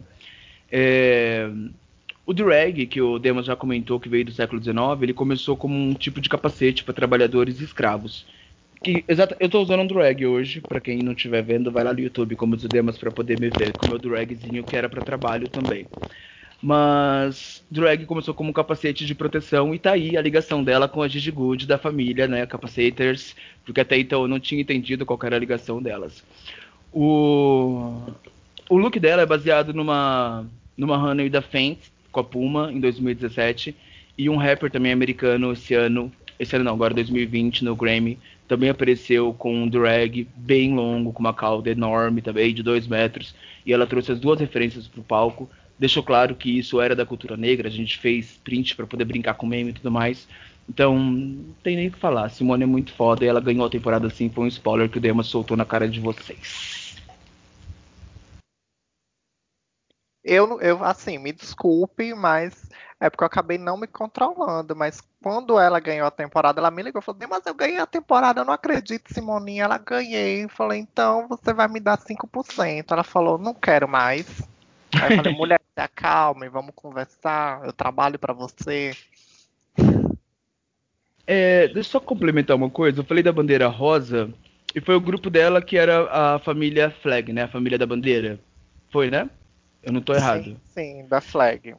É, que eles na hora que foram mostrar a bandeira, eu acho que foi a primeira vez que o programa americano mostrou a bandeira progressista que tem usado nas, nas frentes LGBTQI+, é, trans e comunidade POC, que são as pessoas de cor, porque engloba, além das seis cores do arco-íris da nossa bandeira LGBTQIA+, engloba as cores da bandeira trans e as deles também. E foi apresentada pela primeira vez no programa americano e já tinha sido apresentado no UK desde a promo, né? Que ela estava com as cores da bandeira progressista. O fato dela ter usado né, o drag uh, como um tipo como um instrumento pro desafio de, de Trance foi muito inteligente, né? Isso mostra que ela não é apenas uma queen de referência, mas que ela consegue entender onde ela tá e conseguir expandir isso de uma maneira que torna o desafio muito mais interessante de se assistir, né? É, o look é incrível e falando pelo desafio, assim dá para ver também tipo quanto ela tava se divertindo. O que é muito legal de ver na Simone é que tipo, cara, parece tão natural, né, a forma como ela se entrega nos desafios e a forma como ela como ela entrega na, nas runways também, né, na hora de fazer as falas, tipo, meu Deus, parece que ela simplesmente tipo, ok, vou incorporar o personagem, tô falando, eu sou essa pessoa e fica muito natural, sabe, da forma como ela tá apresentando. Então, tipo, era um win totalmente é, totalmente esperado, sabe? Já era uma coisa, tipo, pré-determinada, assim. Então, pra, eu acho que nesse desafio, tipo, foi completamente, totalmente da Simone e eu tô realmente bem curioso para ver o que, que ela vai apresentar daqui para frente. E só um detalhe, eu já tô começando a ficar procurando as quebradinhas de pescoço dela cada vez que ela entra. Depois daquele meme da Bob, tipo, meu Deus, não tem como olhar para ela e não esperar aquele quebradinho. Maravilhosa. Bom, a Simone, é, a Simone é maravilhosa. Tipo, eu. Enfim, eu falei até num outro podcast que eu participei, que eu falei assim, gente, a Simone tem uma coisa que ela tem noção de onde ela pisa, o que ela faz com o olhar, onde ela olha, a mão. Ela tem noção do corpo dela no espaço, assim. Isso é muito legal de ver ela. E ela simplesmente arrasou, assim. Trouxe a questão da capa vindo, vindo da cabeça, assim. Você fala, meu, foda, foda, foda. E, e é muito legal é, quanto ao desafio dela. É, que é uma coisa que é, até que eu não sei quem falou depois, ela falou assim: Meu, a Simone tava quietinha lá. E na hora de gravar, ela se soltou e virou um monstro. Que eu acho muito legal essa, porque assim, às vezes é, é, é de atuação, aí a bicha que tem que faz o teatro, ela fica assim, ah, porque eu faço teatro. Porque eu faço teatro, eu faço musical, eu arraso, não sei o que, aí você vai ver, você fala, gata, menos, fala menos, porque senão você tem que fazer muito mais. Né? É igual, é igual a Kate Music no, no, início ela falou porque eu sou uma eu sou uma devoradora de lip sync porque eu faço não sei o que aí você foi ver o lip sync dela não foi nada demais gata, como que é, como que é isso? Então tem muita, muita, muito papo para nada. Né? Então acho, acho que muito legal isso assim. Ela foi pianinho e ela falou: a hora que eu tiver que mostrar, eu vou mostrar. E ela é impecável, impecável. E arrasou, né? Um beijo, Simonia. Gosto muito de você. Não esqueça de mim. Vamos para a nossa próxima participante. É Aracaju, minha amiga também, aqui de Aracaju, o Tica. Eu já falei pra ela também, mulher, você, se seu nome é o Tica, o meu é Aracaju. Minha drag se chama Aracaju, em homenagem ao Tica. Uh, vamos ver a Yurika no, na Runway. Aí entra lá no nosso canal do YouTube para você ver se você não lembra da runway dela. Belíssima. Eu amo esse tipo de vestido balonê. Não sei se é balonê, mas eu nomeei balonê, ficou balonê na minha cabeça. Mas amo esse tipo de vestido, essas coisas assim, referencialmente de época. E eu também amei ela no desafio, achei que foi muito legal. Cara, essa construção que ela fez nesse look, até dando uma ideia de, de cortina, eu achei que ficou tão legal. Tipo, pra mim é tranquilamente o melhor look da noite, assim. Ficou lindo, lindo, lindo. Eu acho que nela sentou muito bem. Com relação ao desafio, é, eu já vou discordar um pouquinho. Eu acho que ela, ela fez um bom desafio, eu acho que ela apresentou bem, mas no Untucked, né, ela comenta que esperava ter sido Haig pelo desempenho dela. Bom, eu vou discordar. Eu acho que ela fez um bom papel, porém é algo de uma certa forma já esperado da Yurika, sabe? Tipo, ela é uma queen é, que tem essa pegada de ser mais estranha, de ser mais, né, de ser mais alternativa e tal. E ela fazer uma hip, para mim, pelo menos, trouxe uma ideia assim: ok, foi legal, mas é meio que algo que eu já espero um pouquinho vindo de você. Desculpa a, a impressão, tá? Não é a intenção julgar pela capa, mas é a minha opinião. Uh, então, tipo, eu acho que o papel foi bastante safe, assim. Eu acho que foi tá no lugar, sabe? Eu acho que ela fez no ponto. Olha, eu acho que a pode. Luca quer falar? Posso? Ah, não, eu, eu não lembro muito do desafio dela. É isso, tem uma hora que a gente vai desligando, vai cansando um pouco das, das histórias, né? Mas eu eu fiquei um pouco assim com ela quando ela entrou, porque eu falei assim: ah, essa menina vai ser tão chata, porque ela fica falando que ela é diferentona, diferentona, diferentona. E eu acho que ela deu uma, uma, uma brecada nisso, assim. Eu não vi depois nos outros episódios ela ela tão falando, ah, porque eu sou diferentona, ah, porque eu uso uma, uma, um morango na minha cabeça, sabe? Tipo, e, e, eu achei que ela vai ser uma drag que vai apresentar os looks mais bizarros que a gente vai ver, assim, sabe? Eu, eu acho que vai ser diferentões, assim, que a gente vai falar, ah, ela tá indo por esse lugar. Então eu gostei bastante também da, da, da cortina aí que ela apresentou. É, para quem não lembrou dela no desafio, Imagina a, a Tord usando aquela peruca colorida da Eve Odley, que parece da Elke Maravilha, na verdade. E põe a personalidade da Elke Maravilha também e, e, virou aquilo que ela fez. E assim, na verdade, eu queria passar um feedback pro Demas e pro, pro Henry. Se fosse lá no grupo, eu já ia passar o feedback 5, não sejam tão normativos com a drag alheia, porque não pode ser dos anos 80, não pode ser hippie dos 60. Ô, oh, e aí? Simone, que é contemporânea, beleza. Isso daí é etarismo. Se, for, se eu perceber que é isso, a gente vai ter que conversar direito. é... Relacionado ao quê? Hã? Relacionado ao quê? Ao look balonê dela? Não, de vocês falarem que elas são. Do, do, de você falar que ela era capona, a Rosé, nos anos 80, e o Demas falar, ah, é só mais uma hippie dos anos 60 e tal. Era uma piada, mas vocês fizeram perder o time. Difícil. Ah, perdi o time. A senhora que é ruim de contar piada mesmo, tá? Um beijo. Eu vou mandar no WhatsApp. Mas Gente, eu falei hippie no sentido do desafio, porque eu lembro dela no desafio até pelaquela cena exagerada da RuPaul rindo, perguntando dela se ela já fumou maconha. Eu lembro, por isso que eu falei da hippie, entendeu? É, depois vocês me seguem no Instagram, que eu vou postar lá nos stories o próprio Demas falando hoje que ele tá um pouco lento e é por isso que ficou lento e perdeu o time. Não vem, não. Fica só me criticando, ah. cara. Tô aqui pra quê? É, sobre o look. Semana passada eu comentei que ela tava sempre slim, slim, slim. Eu acho que era isso que vocês estavam se incomodando e que viria uma ampulheta. E eu nem imaginava que viria uma ampulheta mesmo, né? Porque ela amarrou a cortina e foi. É legal de ver na passarela de RuPaul. É inspirado também, já foi refeito refeito refeito várias vezes, inspirado em O Vento Levou. Se tem no Vento Levou, não sei, eu nunca assisti o filme, porque começa chato e é muito longo, então não tive paciência. Mas sei que a inspiração tá lá. E é sempre legal ficar trazendo essa cultura, mesmo para quem tem saco para assistir, mas porque dali saiu muita informação do, do, mundo pop, mesmo não assistindo o filme, o filme em si, muita coisa do mundo pop aconteceu vindo dali. Eu nunca assisti o Mágico de Oz, a versão que a RuPaul gosta, porque eu gosto da versão Wiz com Michael Jackson. Então, mas eu sei que veio dali também. Então, é sempre legal ficar trazendo um pouco de história pra gente e a Yurika cumprir bem esse papel nesse momento. Até trazendo a hip dos anos 60 que vocês não gostam botando palavras na boca da gente, né? Muito bonito. Tá gravado, tá gravado, tá gravado. Ah, chama o Brasil para votar em mim, cara. Gente, vamos passar para nossa próxima participante. Ela já vem do nosso último grupo apresentado na noite, que foi Mirror's Love Company, que é uma referência ao Dia dos Namorados. A gente vai começar com a Denali, que ela foi para o Boron nessa semana, mas assim, a roupa dela, incrível.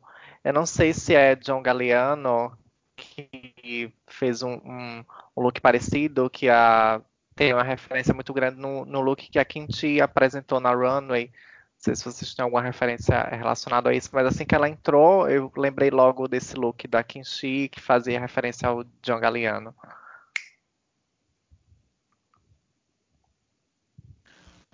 Bom, não sei qual a referência não sei qual é a referência de passarela que ela trouxe, mas eu gostei dela falar que tinha uma cultura mesoamericana com o México.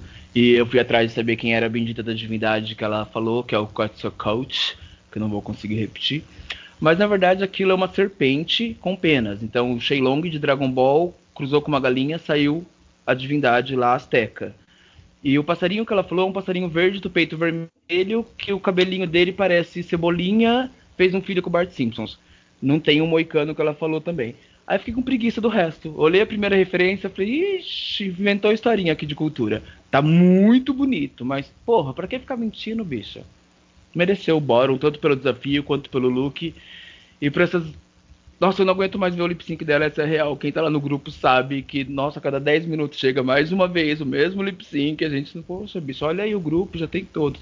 Foi um lip sync bacana, vai muitas vezes entrar nas listas dos melhores, tal, blá blá blá. Mas na passarela justifica porque dela ter ido pro. Oh, a passarela mais o desafio justifica sim porque ela ter ido pro lip sync. Eu discordo. eu acho Não que ligo. o look dela. eu acho que o look ficou tão legal nela, sabe? Eu acho que a, a ideia que ela trouxe realmente de fazer esse, essa referência ficou tão legal e eu acho que nela ficou tão divertida. Porque a gente já tá tão acostumado de ver nela aquele look pequeno, aquela referência patinadora, então é, ver ela saindo um pouco dessa zona e apresentando algo novo e tão diferente, porque é um look colorido, é um look que tem volume, né, que traz essas penas, eu acho que foi algo que me, que me, que me atraiu bastante. Com relação ao desafio, eu eu realmente não achei que ela foi uma das piores, sabe? Eu acho que o grande problema nesse desafio é que, como ela tinha um papel de destaque, e obviamente isso, para bem ou para mal, vai ser muito visado e muito comparado, é, isso acabou fazendo com que ela ficasse num patamar mais abaixo, sabe? Ela acabou ficando num ponto em que, mesmo que ela entregasse um pouquinho, ela talvez não fosse se sair tão bem, porque em aspectos comparativos as outras foram melhores. Então, eu acho que isso acabou colaborando muito para ela ir para o bottom. Mas acredito que tinha queens que foram piores nesse desafio. E realmente o grupo era muito fraco, né? Então ela, eu acho que ela se destacou um pouquinho num grupo que já não era tão bom assim. Só para não falar que eu falei só coisa ruim do look, esse look coube nela. É o primeiro que a gente não vê, sabe, folgado. Esse estava certinho. Tinha aquele momento, eu vou jogar o sobretudo fora, fazer o lip sync. Tava certinho. A referência que era mentirosa e eu, foi isso que eu quis frisar. Equezeira. Eu achei que o desafio dela, é... enfim, eu acho que eu acho que eu concordo com o que o Pedro falou. Acho que ela, ela foi um pouco é... tinha muita coisa, muita areia para o caminhão, assim. E, e eu gostei muito, assim. Achei que foi uma super uma super potência a hora que ela entrou no desfile, quando a gente viu que era pena e quando abria e tinha volume, tinha tudo eu achei, eu falei, putz, e o que você, o que, o, que o Luca apontou também eu acho que é, é, importante falar, né? Quando a roupa veste bem. A única coisa que eu acho que eu não gostei muito foi a peruca. É, eu não sei, parece que não. Ela, ela tinha a ver, mas ao mesmo tempo parece que tinha uma confusão ali. É, mas eu gostei bastante do look, assim, achei bem, bem foda. E também na hora remeteu a Kinshi, total. Então vamos a nossa próxima participante, a Elliot com dois T, porque aqui é Nordeste, é Brasil, é Elliot com dois T. Menino, a Elliot entrou com um look babado, eu adorei. E no desafio eu também, eu lembrei há poucos instantes, já tinha esquecido, mas eu lembrei, ela estava de cupido, né? Mas aquele Sim. papel totalmente genérico, mais uma vez, só para marcar presença, fez um básico e ok, é isso. Mas assim, o look eu amei. E referência, já que a gente está remetendo a outras running, me lembrou totalmente aquele look da promo da RuPaul da décima temporada, né? Meninos? Eu não lembro qual foi a temporada, mas eu lembro desse corpo inteiro da RuPaul perfeito, com desenho bem feito. Na hora que, eu, que deu close no desenho, eu falei, caralho, tá bem feito esse negócio. Porém, a cauda cai mais uma vez nas críticas que a gente fez anteriormente, que parece que foi encaixada de última hora e ela tá com uma cinta ali na mesma altura como essa cauda, parece que só encaixou. Como ela poderia encaixar qualquer outro lugar, isso é super inteligente, mas essa, essa impressão dá um pouco de preguiça. Tá muito, muito, muito, muito bonito, mas sei lá, parece reciclável de alguma forma. Não sei explicar exatamente o que eu não gostei nisso daí. E como Cupido, dava pra ela fazer mais coisas sim. Fazer um Cupido bem viadão é bem interessante. Apesar do personagem Cupido oficial ser uma criança, blá blá blá, a gente tá num programa drag. Dava pra ela extrapolar aquilo e fez a Elliot. Não teve jeito, ficou só a Elliot mesmo. Gente, eu vou concordar com o Luke. Eu acho que o look, o look que ela tá usando, tipo, realmente é belíssimo. Mas dá um pouco de estranheza essa impressão de, de ter sido colado ficou um pouco estranho, mas não que tenha ficado feio, eu acho que ficou bonito. E no desafio, realmente, tipo, foi bem, bem, bem, bem fraquinho. Tipo, o Cupido, eu acho que talvez um dos problemas com relação ao desempenho dela seja que ela não tem muita expressão, né? Então, quando ela tá desempenhando o papel, tipo, tu não sente muita malemolência, vamos dizer assim, na hora dela se expressar.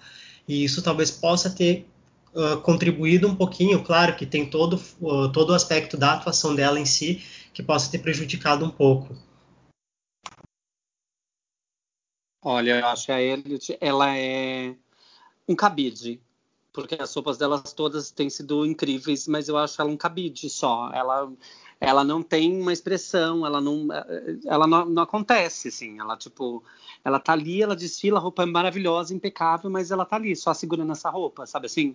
É, quando a gente fala da, da, da questão, né, de, de, de quando você, tá como, como drag, você veste essa máscara, você, você, você cria um tônus, né? Você cria alguma coisa, você tem uma atitude é, quanto, quanto a, a persona, quanto, né? E eu vejo ela tão, né, tão blasezona, assim, que eu falo, ah, dá um cabide que ela tá desfilando as roupas lindas que ela tem, assim. Tipo, é isso. Então vamos para a nossa próxima participante. Ela também esteve no Ballroom dessa semana. Não só esteve no Ballroom, como também, infelizmente, foi eliminada da competição. É The House of Hall, Camora Hall. Assim, trollaram bastante ela com essa árvore. Eu acho que ela não merecia isso. Eu acho que ela poderia ter brigado por um outro papel para poder mostrar. Eu acho que ela é. Assim, eu já conheci o trabalho da Camora e eu torcia muito para ver ela dentro do programa. Acho que ela tinha muito mais para oferecer, sabe? Aquela coisa assim que ela se boicotou e também deixou as pessoas boicotarem ela. Acho que rolou todo lado. O look da passarela dessa semana, assim, belíssimo, mas do busto para cima. Eu, eu, do busto para baixo me parece uma coisa assim meio colada, meio meio assim, tipo, de segunda mão, mas do busto para cima maravilhoso, cabelo impecável, maquiagem, esses ombros com esse dragão perfeito, mas assim, se deixou boicotar demais, mas esse formato novo do programa, ele justamente traz esse bônus justamente para as primeiras eliminadas, de trazer um, um histórico. A Camara Hall foi a primeira eliminada, mas ela trouxe boas memórias, ela teve momentos, ela construiu uma história dentro do programa, não foi aquela coisa assim, tipo, ah, entrei, saí, entendeu?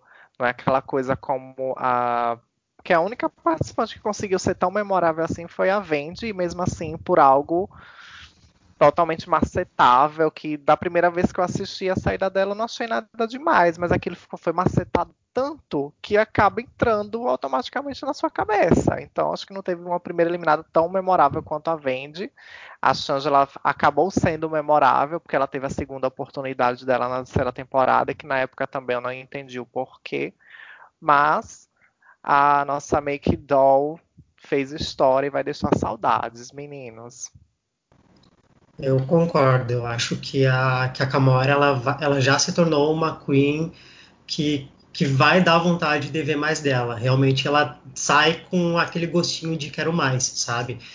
Com relação ao look que ela tá usando, bom, eu achei lindo, eu achei perfeito e ela não erra, né?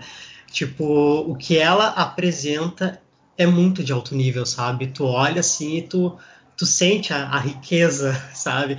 Ela é uma queen que, que ela traz, né, uma pompa, ela traz uma, uma elegância no que ela veste, então ela, ela acaba convencendo muito bem. E o detalhe do, do look atrás, a questão do dragão, eu acho que ficou perfeito, assim, ficou muito incrível. Com relação ao desafio, é, eu acho complicado no seguinte, no meu ponto de vista, qualquer um que pegasse a árvore ia cair no bottom porque ele é um desafio que existe, ele exige muito a expressão facial, né? E tu tem que exagerar muito. Eu acho que desse grupo, talvez a única pessoa que poderia fazer alguma coisa legal seria a Olivia, mas ainda assim eu me questiono um pouco, porque a impressão que acaba passando é de que tipo esse papel é o papel do Boron. Tipo, é como se tivesse já sacramentado, sabe? Esse papel é a pessoa que vai pegar, vai, que vai pegar, vai pro Boron. E uma coisa que eu até queria perguntar para vocês com relação ao desafio e à performance dela é o que, que será que acontece né, com as queens que, que, que acaba travando essa questão da, da, da fala de algumas, de, de, algumas cenas, né? Porque quando ela teve esse problema do, do Rooting for Us, é, eu lembrei muito da Alice Edwards no, no All Stars 2, quando teve o desafio de que a Alice tinha que falar tuda e ela falava dua. E eu ficava tipo, gente, são duas palavras, sabe? O que, que será que acontece? Queria entender um pouco mais isso. Eu acho que essa dificuldade de, de falar algumas palavras pode ter a ver com sotaques e o jeito em si de falar. Outro dia eu fui brincar com o Demas e com o Henry e fiquei imitando minhas tias que vieram do Nordeste, mas fala com os paranaenses e fica um sotaque diferente, que só tem naquela cidade. Aí eles, não, mas tá imitando o nordestino mal. Mas eu não tô imitando o nordestino, gata. Eu tô falando outra história. Então tem algumas palavras que mesmo se eu tentar, eu não consigo falar com o sotaque do Nordeste. Aí o Henry foi brincar fazendo sotaque do sul. Não sei se você ouviu, Pedro. Eu falei, nossa, também não chegou nem perto. Então eu acho que essa dificuldade das palavras pode ser nesse, nessa situação. E nem dá pra falar que a Alissa tem língua presa, porque o tempo inteiro aquela língua tá bem sortinha da vida. Sobre Dona Camora, é, não sei se vocês gostam de coisa esotérica, mas eu vivo entrando nessas lojinha, lojinha oriental. E esses dragões a gente vê em peças maravilhosas como enfeite. Só que quando eu fui procurar um leque, não era esse leque que eu queria, mas exatamente é o mesmo leque da Camora. É a mesma coisinha tal, 10 real. E porque eu fui procurar nas lojas de produtos chineses e vi os mesmos dragões lá, só que feito em plástico. Eu só imaginei, falei, gente, isso no ombro também ficaria muito legal. Lembrando de Siegfried, que era um desenho e tal. Então, é ela consegue fazer o um negócio que eu tenho certeza que é de plástico, pintado ali com sprayzão, parecer muito, muito, muito rico. Porque a gente olha aqueles detalhes, na hora que, que elas já estão deliberando, que a câmera vem perto delas e mostra o ombro e tudo mais, a pedraria no olho. Fala, é, Eita, Camora Hawk usa Bob Mac. Se ela escutar você dizendo que ela tá usando um negócio de plástico no ombro, ela se bate ela tivesse, pra dar na Se ela tivesse cara. usando. Nunca Se ela tivesse usando. Se ela tivesse usando metal no ombro, ela teria falado dentro do confessionário: Olha, estou com metal no ombro. Ela falou: Estou com peso na cauda. Porque a cauda estava muito maior do que ela. Como eu já falei, ela é pequenininha. Ela não mencionou nada sobre o ombro, então tá tudo certo eu falar que aquilo provavelmente é de plástico, não é nenhum tipo de metal. Sobre, sobre o material ainda no, no dorso, os espinhos saindo do cabelo ficou lindo. Deu a impressão de que ela realmente era uma pessoa dragão. Isso completou bastante. Só que os espinhos, como o Demas falou, da cauda para trás, era tudo uma coisa meio mole, que, que não, não fazia jus ao que tinha em cima.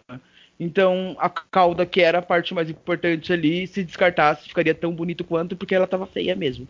E no desafio, senhor Pedro, a Tyra fez um bebê usando só a cara, a Darienne, foi a Darienne que fez a cabeça na caixa também, usando só a cara. Então, dá para fazer.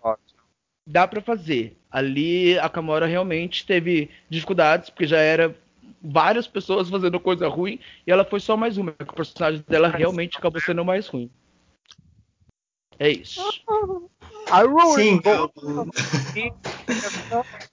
é muito do, do artista em cena, às vezes é muito do da visão do diretor. Então, às vezes, o artista quer falar I worry for us, mas ele quer que ele fale I worry for us. Entendeu? Mais leve, que encaixa no personagem, entendeu? Você fez duas vezes e as duas vezes foi errado. Faz de novo. I worry for us. Camora, I'm sorry, my dear, but you're up for elimination. Não deu certo também. Mas é em relação a tonalidades a, a, a, dicção também é muito. O artista tem a liberdade, mas muitas das vezes o diretor ele quer imprimir a visão dele. Então, às vezes, isso pode até travar participante que não tem muita experiência com atuação e dar todo aquele bolo doido que a gente já conhece. Ah, perfeito, entendi. Uh, Luca, só para comentar, tipo, eu lembrei quando a gente estava uh, quando tu, tá, a gente estava lembrando dessas questões do episódio sobre realmente esses momentos, né, de destaque da da Vai ver, não foi da Vai ver, da da uh, e da Tyra, só que tipo é nesse desafio especificamente da season 13, eu achei bem complicado, sabe? A minha impressão com relação à performance foi especificamente nesse desafio. Mas realmente ele é um papel que pode ser pode ser bom para de repente um outro grupo que de repente pegasse esse papel, por exemplo, uma Candy Muse, eu acho que ela poderia se dar muito bem, sabe? É, o meu ponto de comparação foi só com esse grupo desse episódio dessa temporada. Eu só quis falar para meter a Tyra no meio, você sabe que eu faço isso. Eu, olha, pode falar. É que é Tyra não, o James. Sorry, James, eu sei que tá ouvindo a gente. Desculpa, meu amor. É o seguinte, eu acho que a Camora, é, no desafio, eu acho que é isso. Eu acho que o que pegou mais foi não ter, não ter experiência com isso, né? E, e, justamente não ter essa visão de, de ser igual a Candy Music, que foi lá e rasgou, foda-se isso que eu tô fazendo ou não. Eu acho que ela ela é isso, ela, ela se guiava muito, ela se julgava muito no que ela ia fazer e tal. É, ela é uma drag assim, que eu vi o Pedro falando, ah, eu quero muito ver o que ela vai fazer. Eu não tenho vontade nenhuma de ver. Ela não me apresentou nada, não acho nada interessante o que ela apresentou até agora. Tipo assim, ela, ela tinha essa coisa de, de ser linda tal, mas tá, e aí, o que, que mais você faz? É, o vestido, eu achei o vestido lindo, tal, todo, todo babado, mas assim, sabe quando você fala que a pessoa abandona? Assim, você, tá, você vai ficar só nisso? É, é, só isso que você apresenta? Então, tipo, eu, eu, eu acho que, enfim, é, é, não tenho vontade de ver o trabalho dela mais, assim, de acompanhar. Não vou seguir ela no Instagram. é, só aproveitando, Aproveitando o ah. um momento de fofoca para falar que a Camara Hall foi expulsa pela Jade a Jada mandou ela embora de casa e ela foi agora adotada pela Tamisha. Eu ia falar agora, a Tamisha fez, ela faz a Nazaré dela. A Tamisha adotou a Camara Hall na sua na sua família. A Camara agora faz parte da House of Iman. E a Tamisha vai fazer a técnica do The Voice, vai trabalhar a Camora aí para os palcos futuramente. A família era de que família? A Camora era da família. Era, da Jada. Gigantesco, mas ela é irmã ou é filha? Filha, né? Da Jada. Não, irmã. Irmã. Não, ela, eu, acho que, eu acho que nem são irmãs, porque eu, pelo que eu entendi, a mãe da Camora, a mãe drag da Camora é falecida. Então ela estava realmente sem mãe. Eu acho que a Taj Mahal é, é, a, é a dona da, da, casa e não é ligada diretamente com as duas. Eu não tenho certeza. Não tenho certeza. Não tô dando essa informação com certeza. Mas eu sei que a mãe delas não são a mesma. E a Tamisha é a Nazaré da história. E, a, e a, lá no grupo, a Taj Mahal é, é, a mãe da dinastia Hall. A Kamora faz parte dessa dinastia, que é irmã da Jaida. Que é, a Camora, por sua vez, é mãe de uma outra participante, que a gente não vai dar palco para ela. Sorry. Não vamos dar palco para ela. E a, a ela saiu dessa house, mas eu não sei se ela saiu da house. Não, não, saiu definitivamente se ela vai fazer parte das duas. Mas a Tami só fez a Nazaré, pegou a Camora para ela. É esse o babado. Casos de família no Drag Race. Gente do céu. A Delore está aqui, menina, passada. Na confusão, né? Porque olha. então vamos para a nossa próxima e última participante da noite, que foi Safe, é a Olivia Lux. Meninos, o que, é que vocês tinham a dizer da Olivia?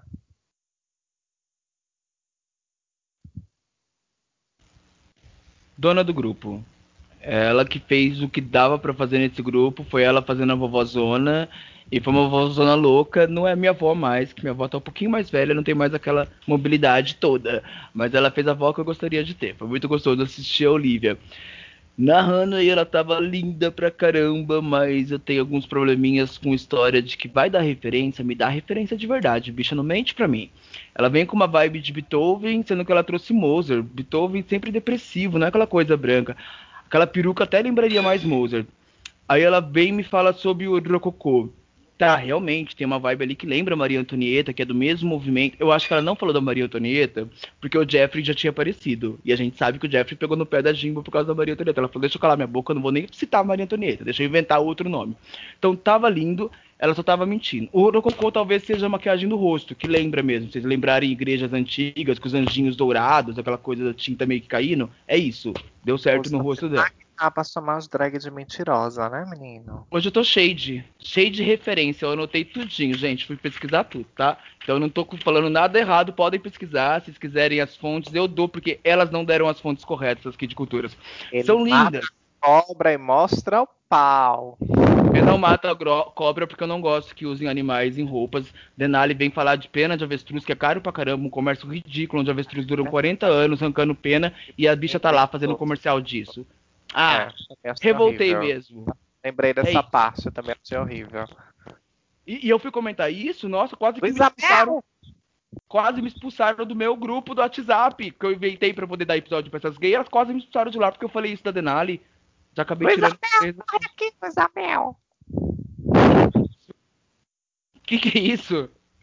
Luísa Mel, chama Luísa Ah, Mel. tá, tava entendendo Isabel. Mas é isso que eu tenho pra falar da Dona Olivia. Foi muito, entregou muito no, no, no desafio, foi a única do grupo que realmente entregou bem ali. O, a Honey dela tava muito bonita, só tava com as referências meio trocada e com a cauda um pouco curta, eu esperava mais perto das outras. E é só. Te amo, Olivia. E a Olivia mandou um beijo pro Fusco, eu quero falar que ela só mandou porque ela ouviu falando aqui, foi lá, ficou com inveja e mandou também. Mas beijo de novo, Rodrigo. É isso, de verdade, agora agora parei. Eu também gostei bastante. Gostei muito do look que ela usou. Acho que trouxe bem o- essa, essa questão né, da, da- do, do musicista e tudo mais. A harpa que ela trouxe, acho que foi um, um acessório que ajudou bastante a construir a- a- o desfile dela e o look. E o desafio dela realmente foi a melhor das quatro. Acho que ela entregou bem. O símbolo de Beethoven é um piano e ela trouxe harpa. Que Gente, que. Ai, alguém derruba ela, pelo amor de Deus. Não, olha, eu adorei. É, tipo assim, no, no desafio ela é, é isso, ela deu, deu o que tinha que dar. E gostei muito do, do, do, do figurino e tal. A, a, Olivia é maravilhosa, linda, um sorriso assim perfeito. Ela é cativante o sorriso. O único problema que eu vejo nela é a peruca. Assim, a princípio. É, eu acho que as perucas que ela escolhe não cabem pro rosto dela. Tipo, desde o primeiro episódio, quando ela chega aquele negócio caindo aqui assim, é, é, é- é uma das únicas coisas que eu acho que, que para ela assim não, não tá, não tá. E super jovem também, né?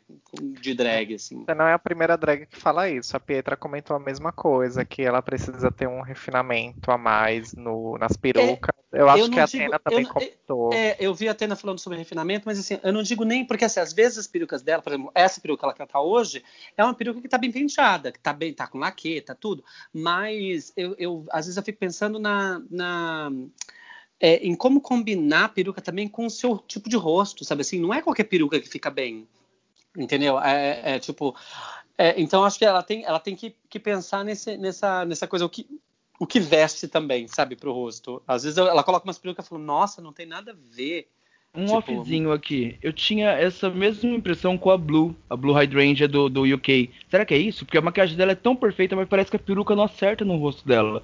Agora com você falando, parece que eu entendi. Pode, é, às vezes você fala, "Não, tem alguma A coisa testa errada. perde o formato do rosto. Sabe Fica quando igual- parece que não, não acontece, né? Você fala, putz, tá bem maquiada, tá? Não sei o que, o que que tá acontecendo.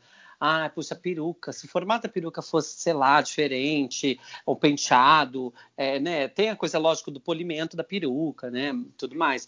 Mas às vezes é umas perucas que você fala, nossa, não tá com- combinando com o rosto, assim, com, com o tipo de make, enfim.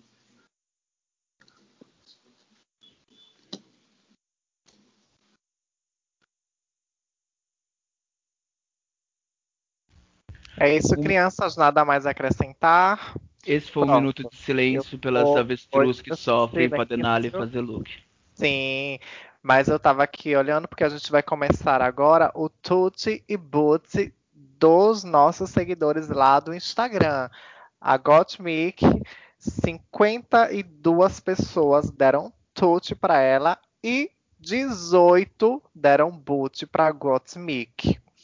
Joey J teve 40 Tutti e 41 Boot. Foi bem juntinho, né?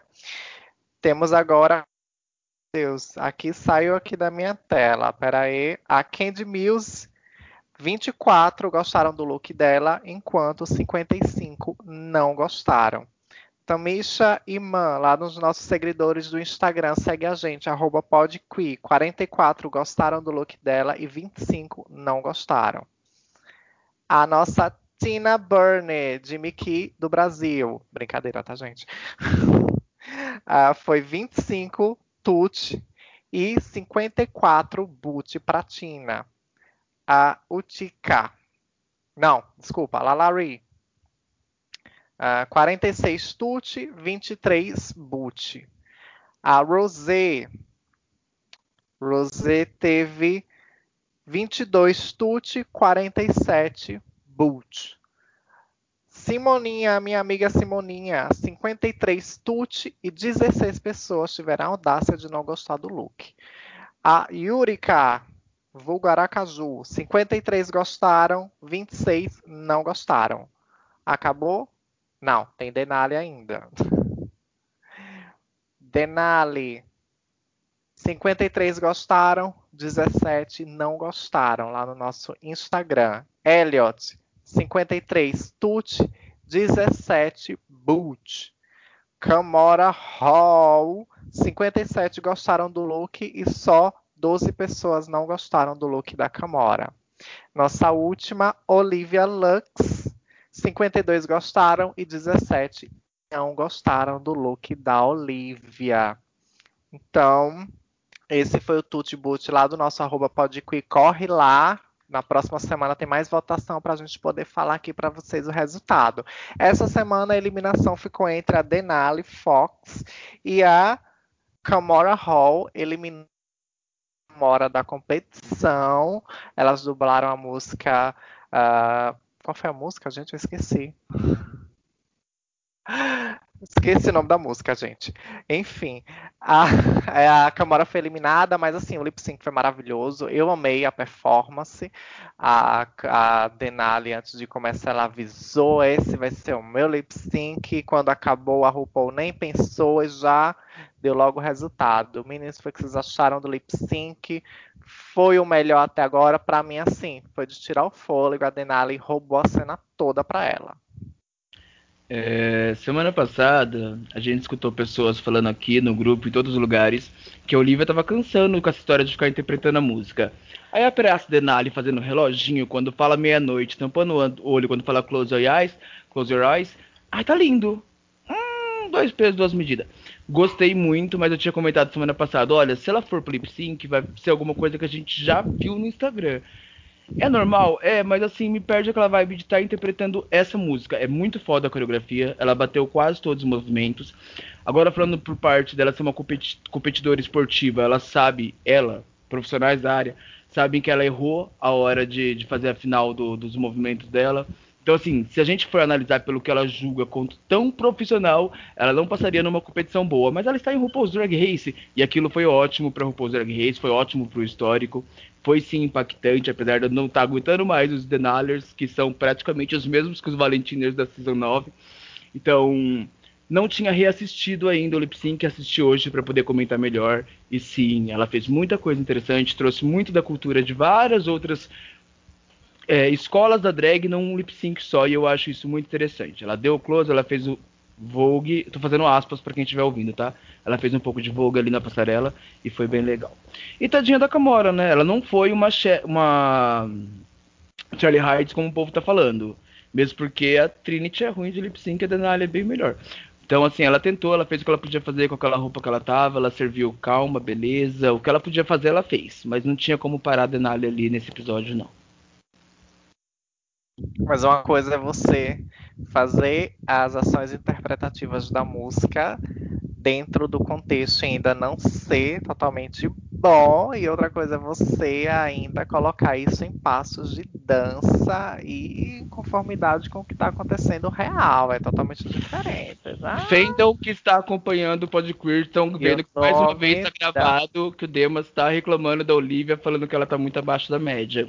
Vocês estão vendo, gente? Em termos de lip sync, sim, ela não é uma boa performer, tá? E eu repito aqui papo quantas vezes for possível. E é isso aí.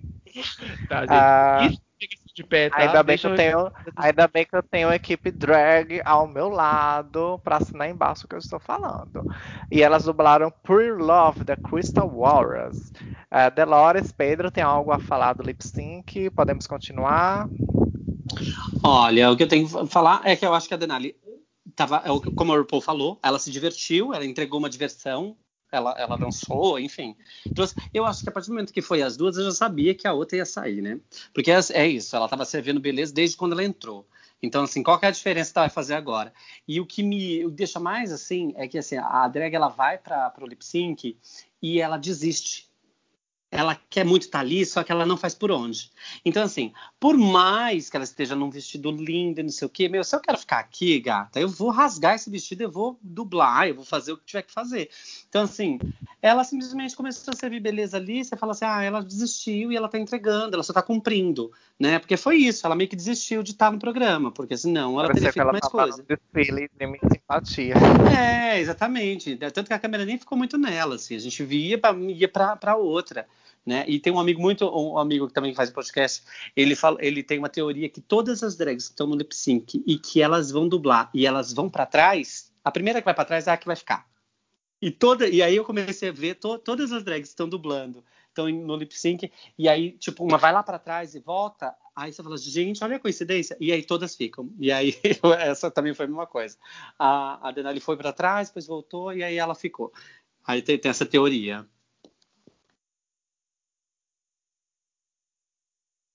Então, nós vamos falar agora do Drag Race UK. Nós vamos fazer um tutti boot rápido. Microfones. Vamos fazer um tutti boot rápido no nosso arroba podqueer. Corre lá para vocês verem os looks, vocês não lembram. E eu às vezes esqueço o nome das participantes. Essa é a Darius. Ellie Diamond. A Ellie Diamond, gente, desculpa. Tuti ou boot? Pra mim, boot.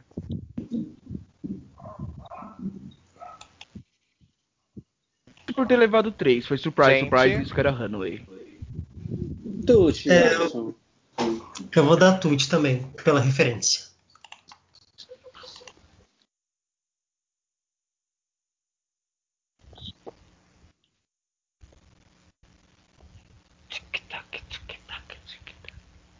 No intervalo comercial de hoje, a gente pode entrar no OnlyFans de Demas Campos. É onlyfans.com.br Demas Campos. Corra lá para conferir. Será que o Demas travou? Take a break, take a selfie.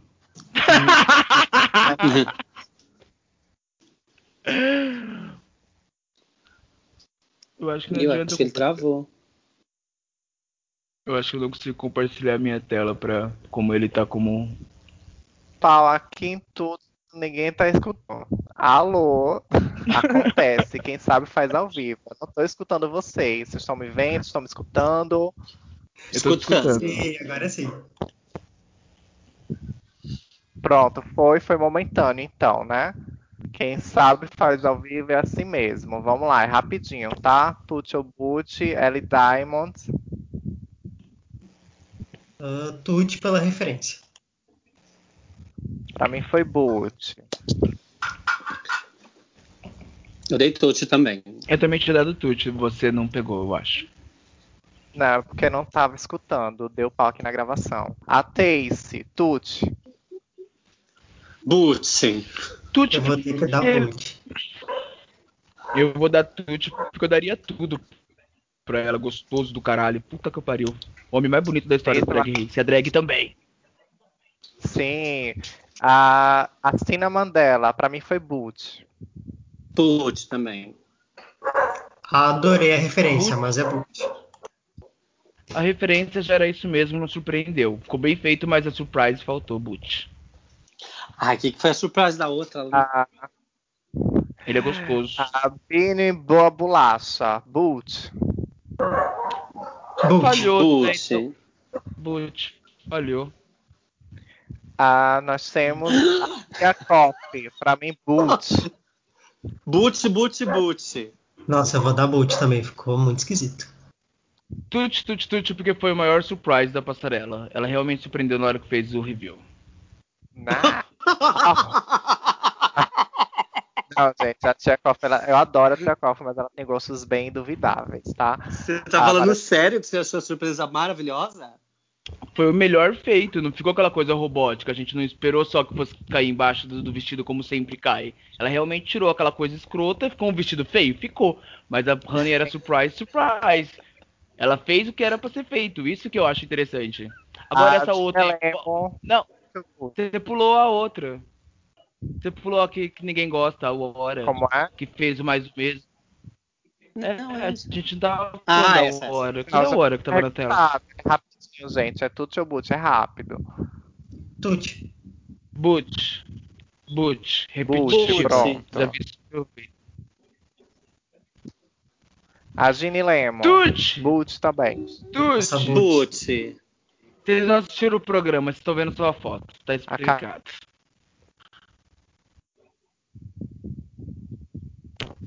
Acabou? Não tá passando Olha mais. Então essa- acabou, né? Não, tem no outros. outro post, né, querido? São 11. Acho que Será tem, tem a parte um 2, não tem? Tem, tem parte 1 e 2. Só não tá marcado no post.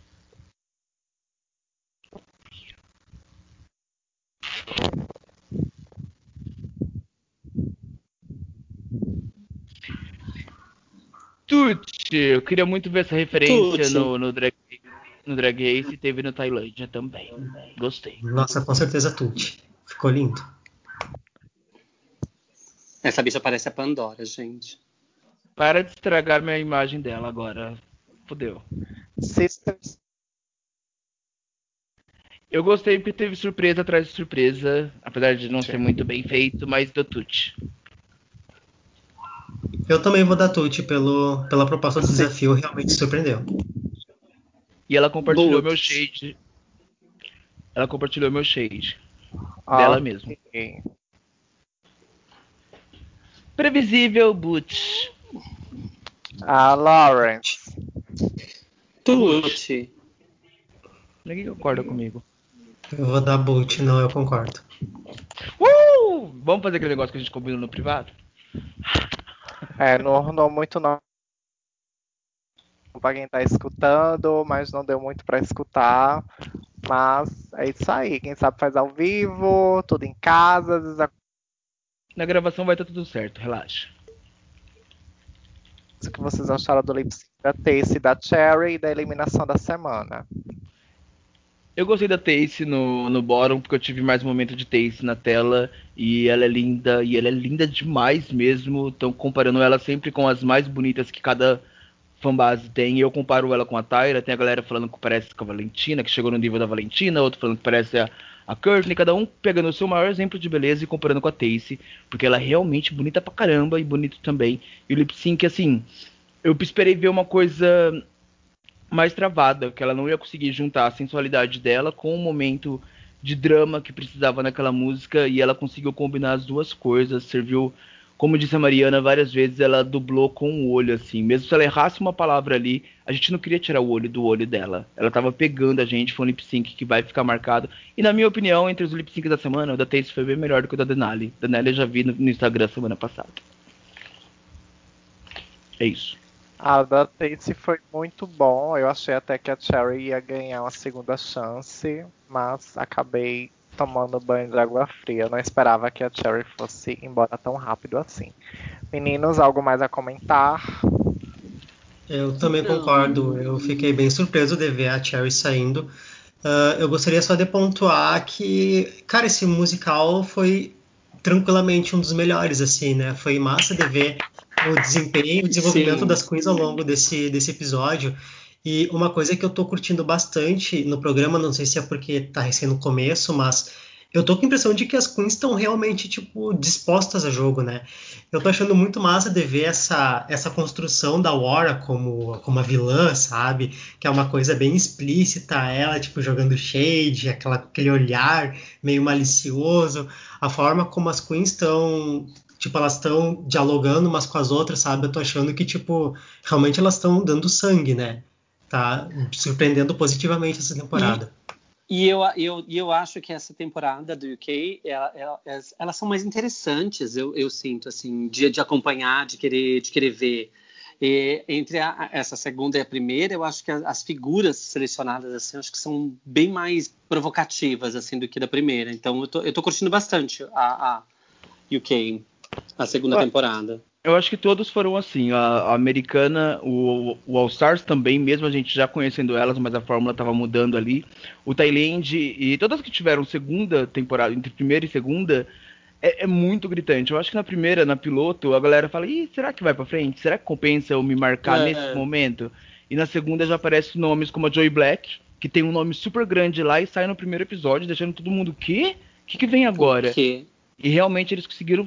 Eu, eu tô gostando mais do UK do que da temporada 13. Se eu tivesse que eu escolher só uma pra. tra- Tipo, eu tô muito ocupado, tenho tempo pra assistir uma. Eu vou assistir o UK e depois eu assisto. a- Ai, e que é uma pena que as meninas não vão ganhar uma grana, né, menino? E pior que nem ganha muito de, de notoriedade, porque a gente viu que não aconteceu muito assim com elas, né? Da, da Nada. primeira temporada. Exatamente. Mas Exatamente. realmente o musical foi. Acabou com o desafio da outra da, da temporada 13, que um de atuação e outro que também é atuação, mas dentro do musical. Até tinha que entregar a Beyoncé, gente. Ela tinha que cantar, dançar, subir e descer tudo ao mesmo tempo. Não dava pra ela fazer nada mesmo ali. Mas todas as outras parece que encaixou perfeitamente nível profissional. E só, só mais um pouco, Demas, não me xinga, tá? Mas é que assim, pedem-se tanto drags fora da caixinha, tirando algo que não seja tão feminino, tão fish, tal, lá, lá.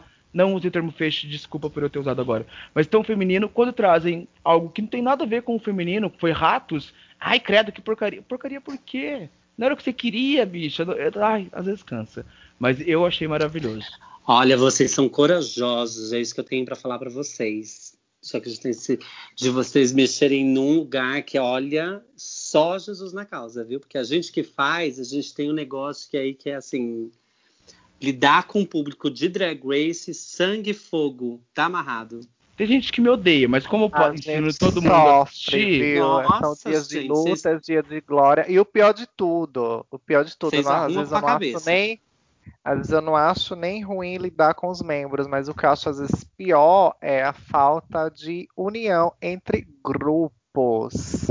É algo assim que eu acho inaceitável. Acho que cada grupo tem a sua vertente, nós temos a nossa vertente de não de não é, deixar alimentar coisas desrespeitosas entre as participantes e entre os membros.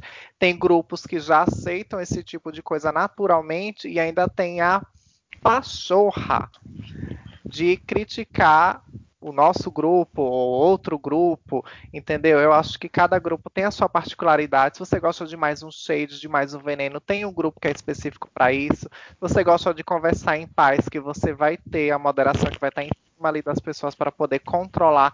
Tem o nosso grupo, tem um outro grupo que é, é só para episódios que as pessoas podem ficar lá só para ver isso e etc. Tem, tem vários grupos de Drag Race. Nós somos sim o primeiro grupo do RuPaul's Drag Race no Facebook. Estamos até hoje, desde 2012. Então é a nossa política. A gente não vai deixar nenhuma drag ser desrespeitada, a gente não vai deixar nenhum membro ser desrespeitado. Tem outros grupos que permitem, migrem, podem ir, fiquem à vontade. Tem grupo para qualquer tipo de membro que vocês quiserem. No nosso não vai criar esse tipo de gente. E o que eu acho pior do que os membros é justamente moderadores de outros grupos que ainda tem a pachorra de falar mal da gente. Pô, não, não concorda com a nossa política, mas pelo menos respeita, vamos se unir. Entendeu? A gente está aqui para se unir, a gente está aqui pelo mesmo programa, pelo amor pelo, mesmo programa, pelas mesmas participantes, pela mesma cultura. Então vamos se unir, pô se respeitar, pelo menos, de ah, ver que tem um, um, tópico falando mal de um outro grupo, exclui, apaga, não deixa as pessoas fazerem do mesmo jeito que a gente faz. Então é união entre os grupos e o respeito. Para mim, eu acho que o principal de tudo é o respeito. É isso. Desabafou. Nossa, perfeito, Demas, perfeito. É, eu acho que é bem por essa ideia, né? Frequentemente a gente coloca no grupo, tipo, essa questão, tipo, cada grupo tem uma política e tem uma forma de lidar. E o nosso grupo, ele tem essa proposta mesmo, tipo, até porque a gente percebe uh, a partir dele os frutos que a gente colhe, né? Tipo, todas as discussões que a gente tem, a participação das queens. Pô, imagina se a gente estivesse num grupo com uma outra pegada. Será que a gente conseguiria, por exemplo, a Nicole Page Brooks como convidada, sabe?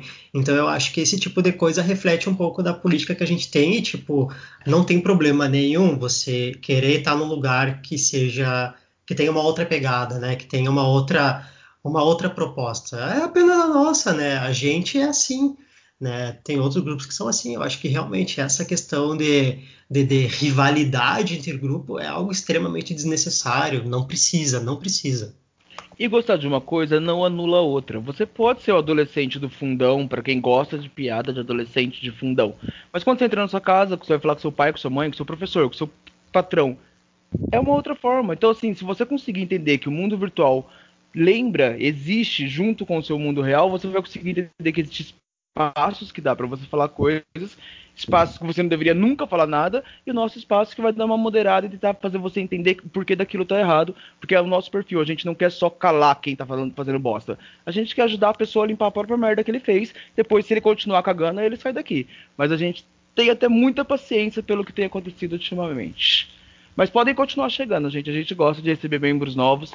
A gente vai bater agora 80 mil membros e nenhum outro grupo vai chegar perto desses números, porque eles caem justamente porque permitem esses discursos que acabam sendo identificados pelo Facebook como discurso de, discurso de ódio. Eles não fazem a moderação e o grupo cai.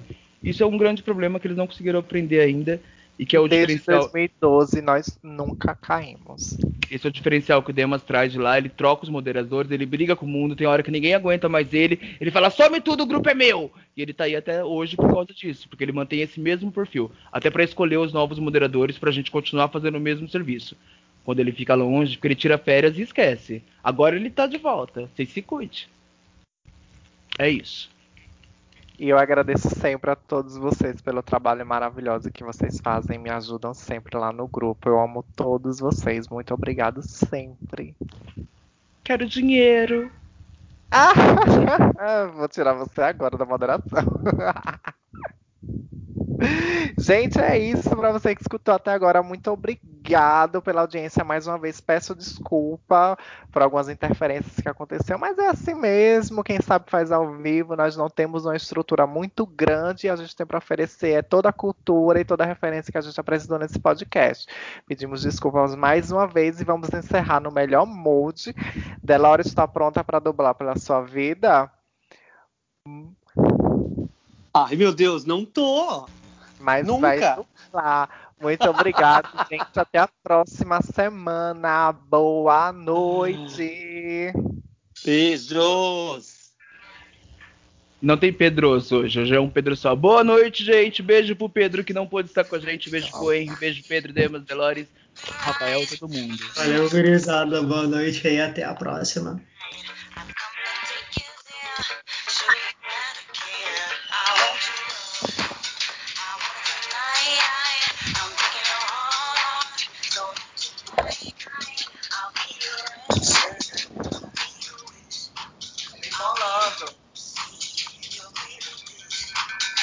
Que abusada.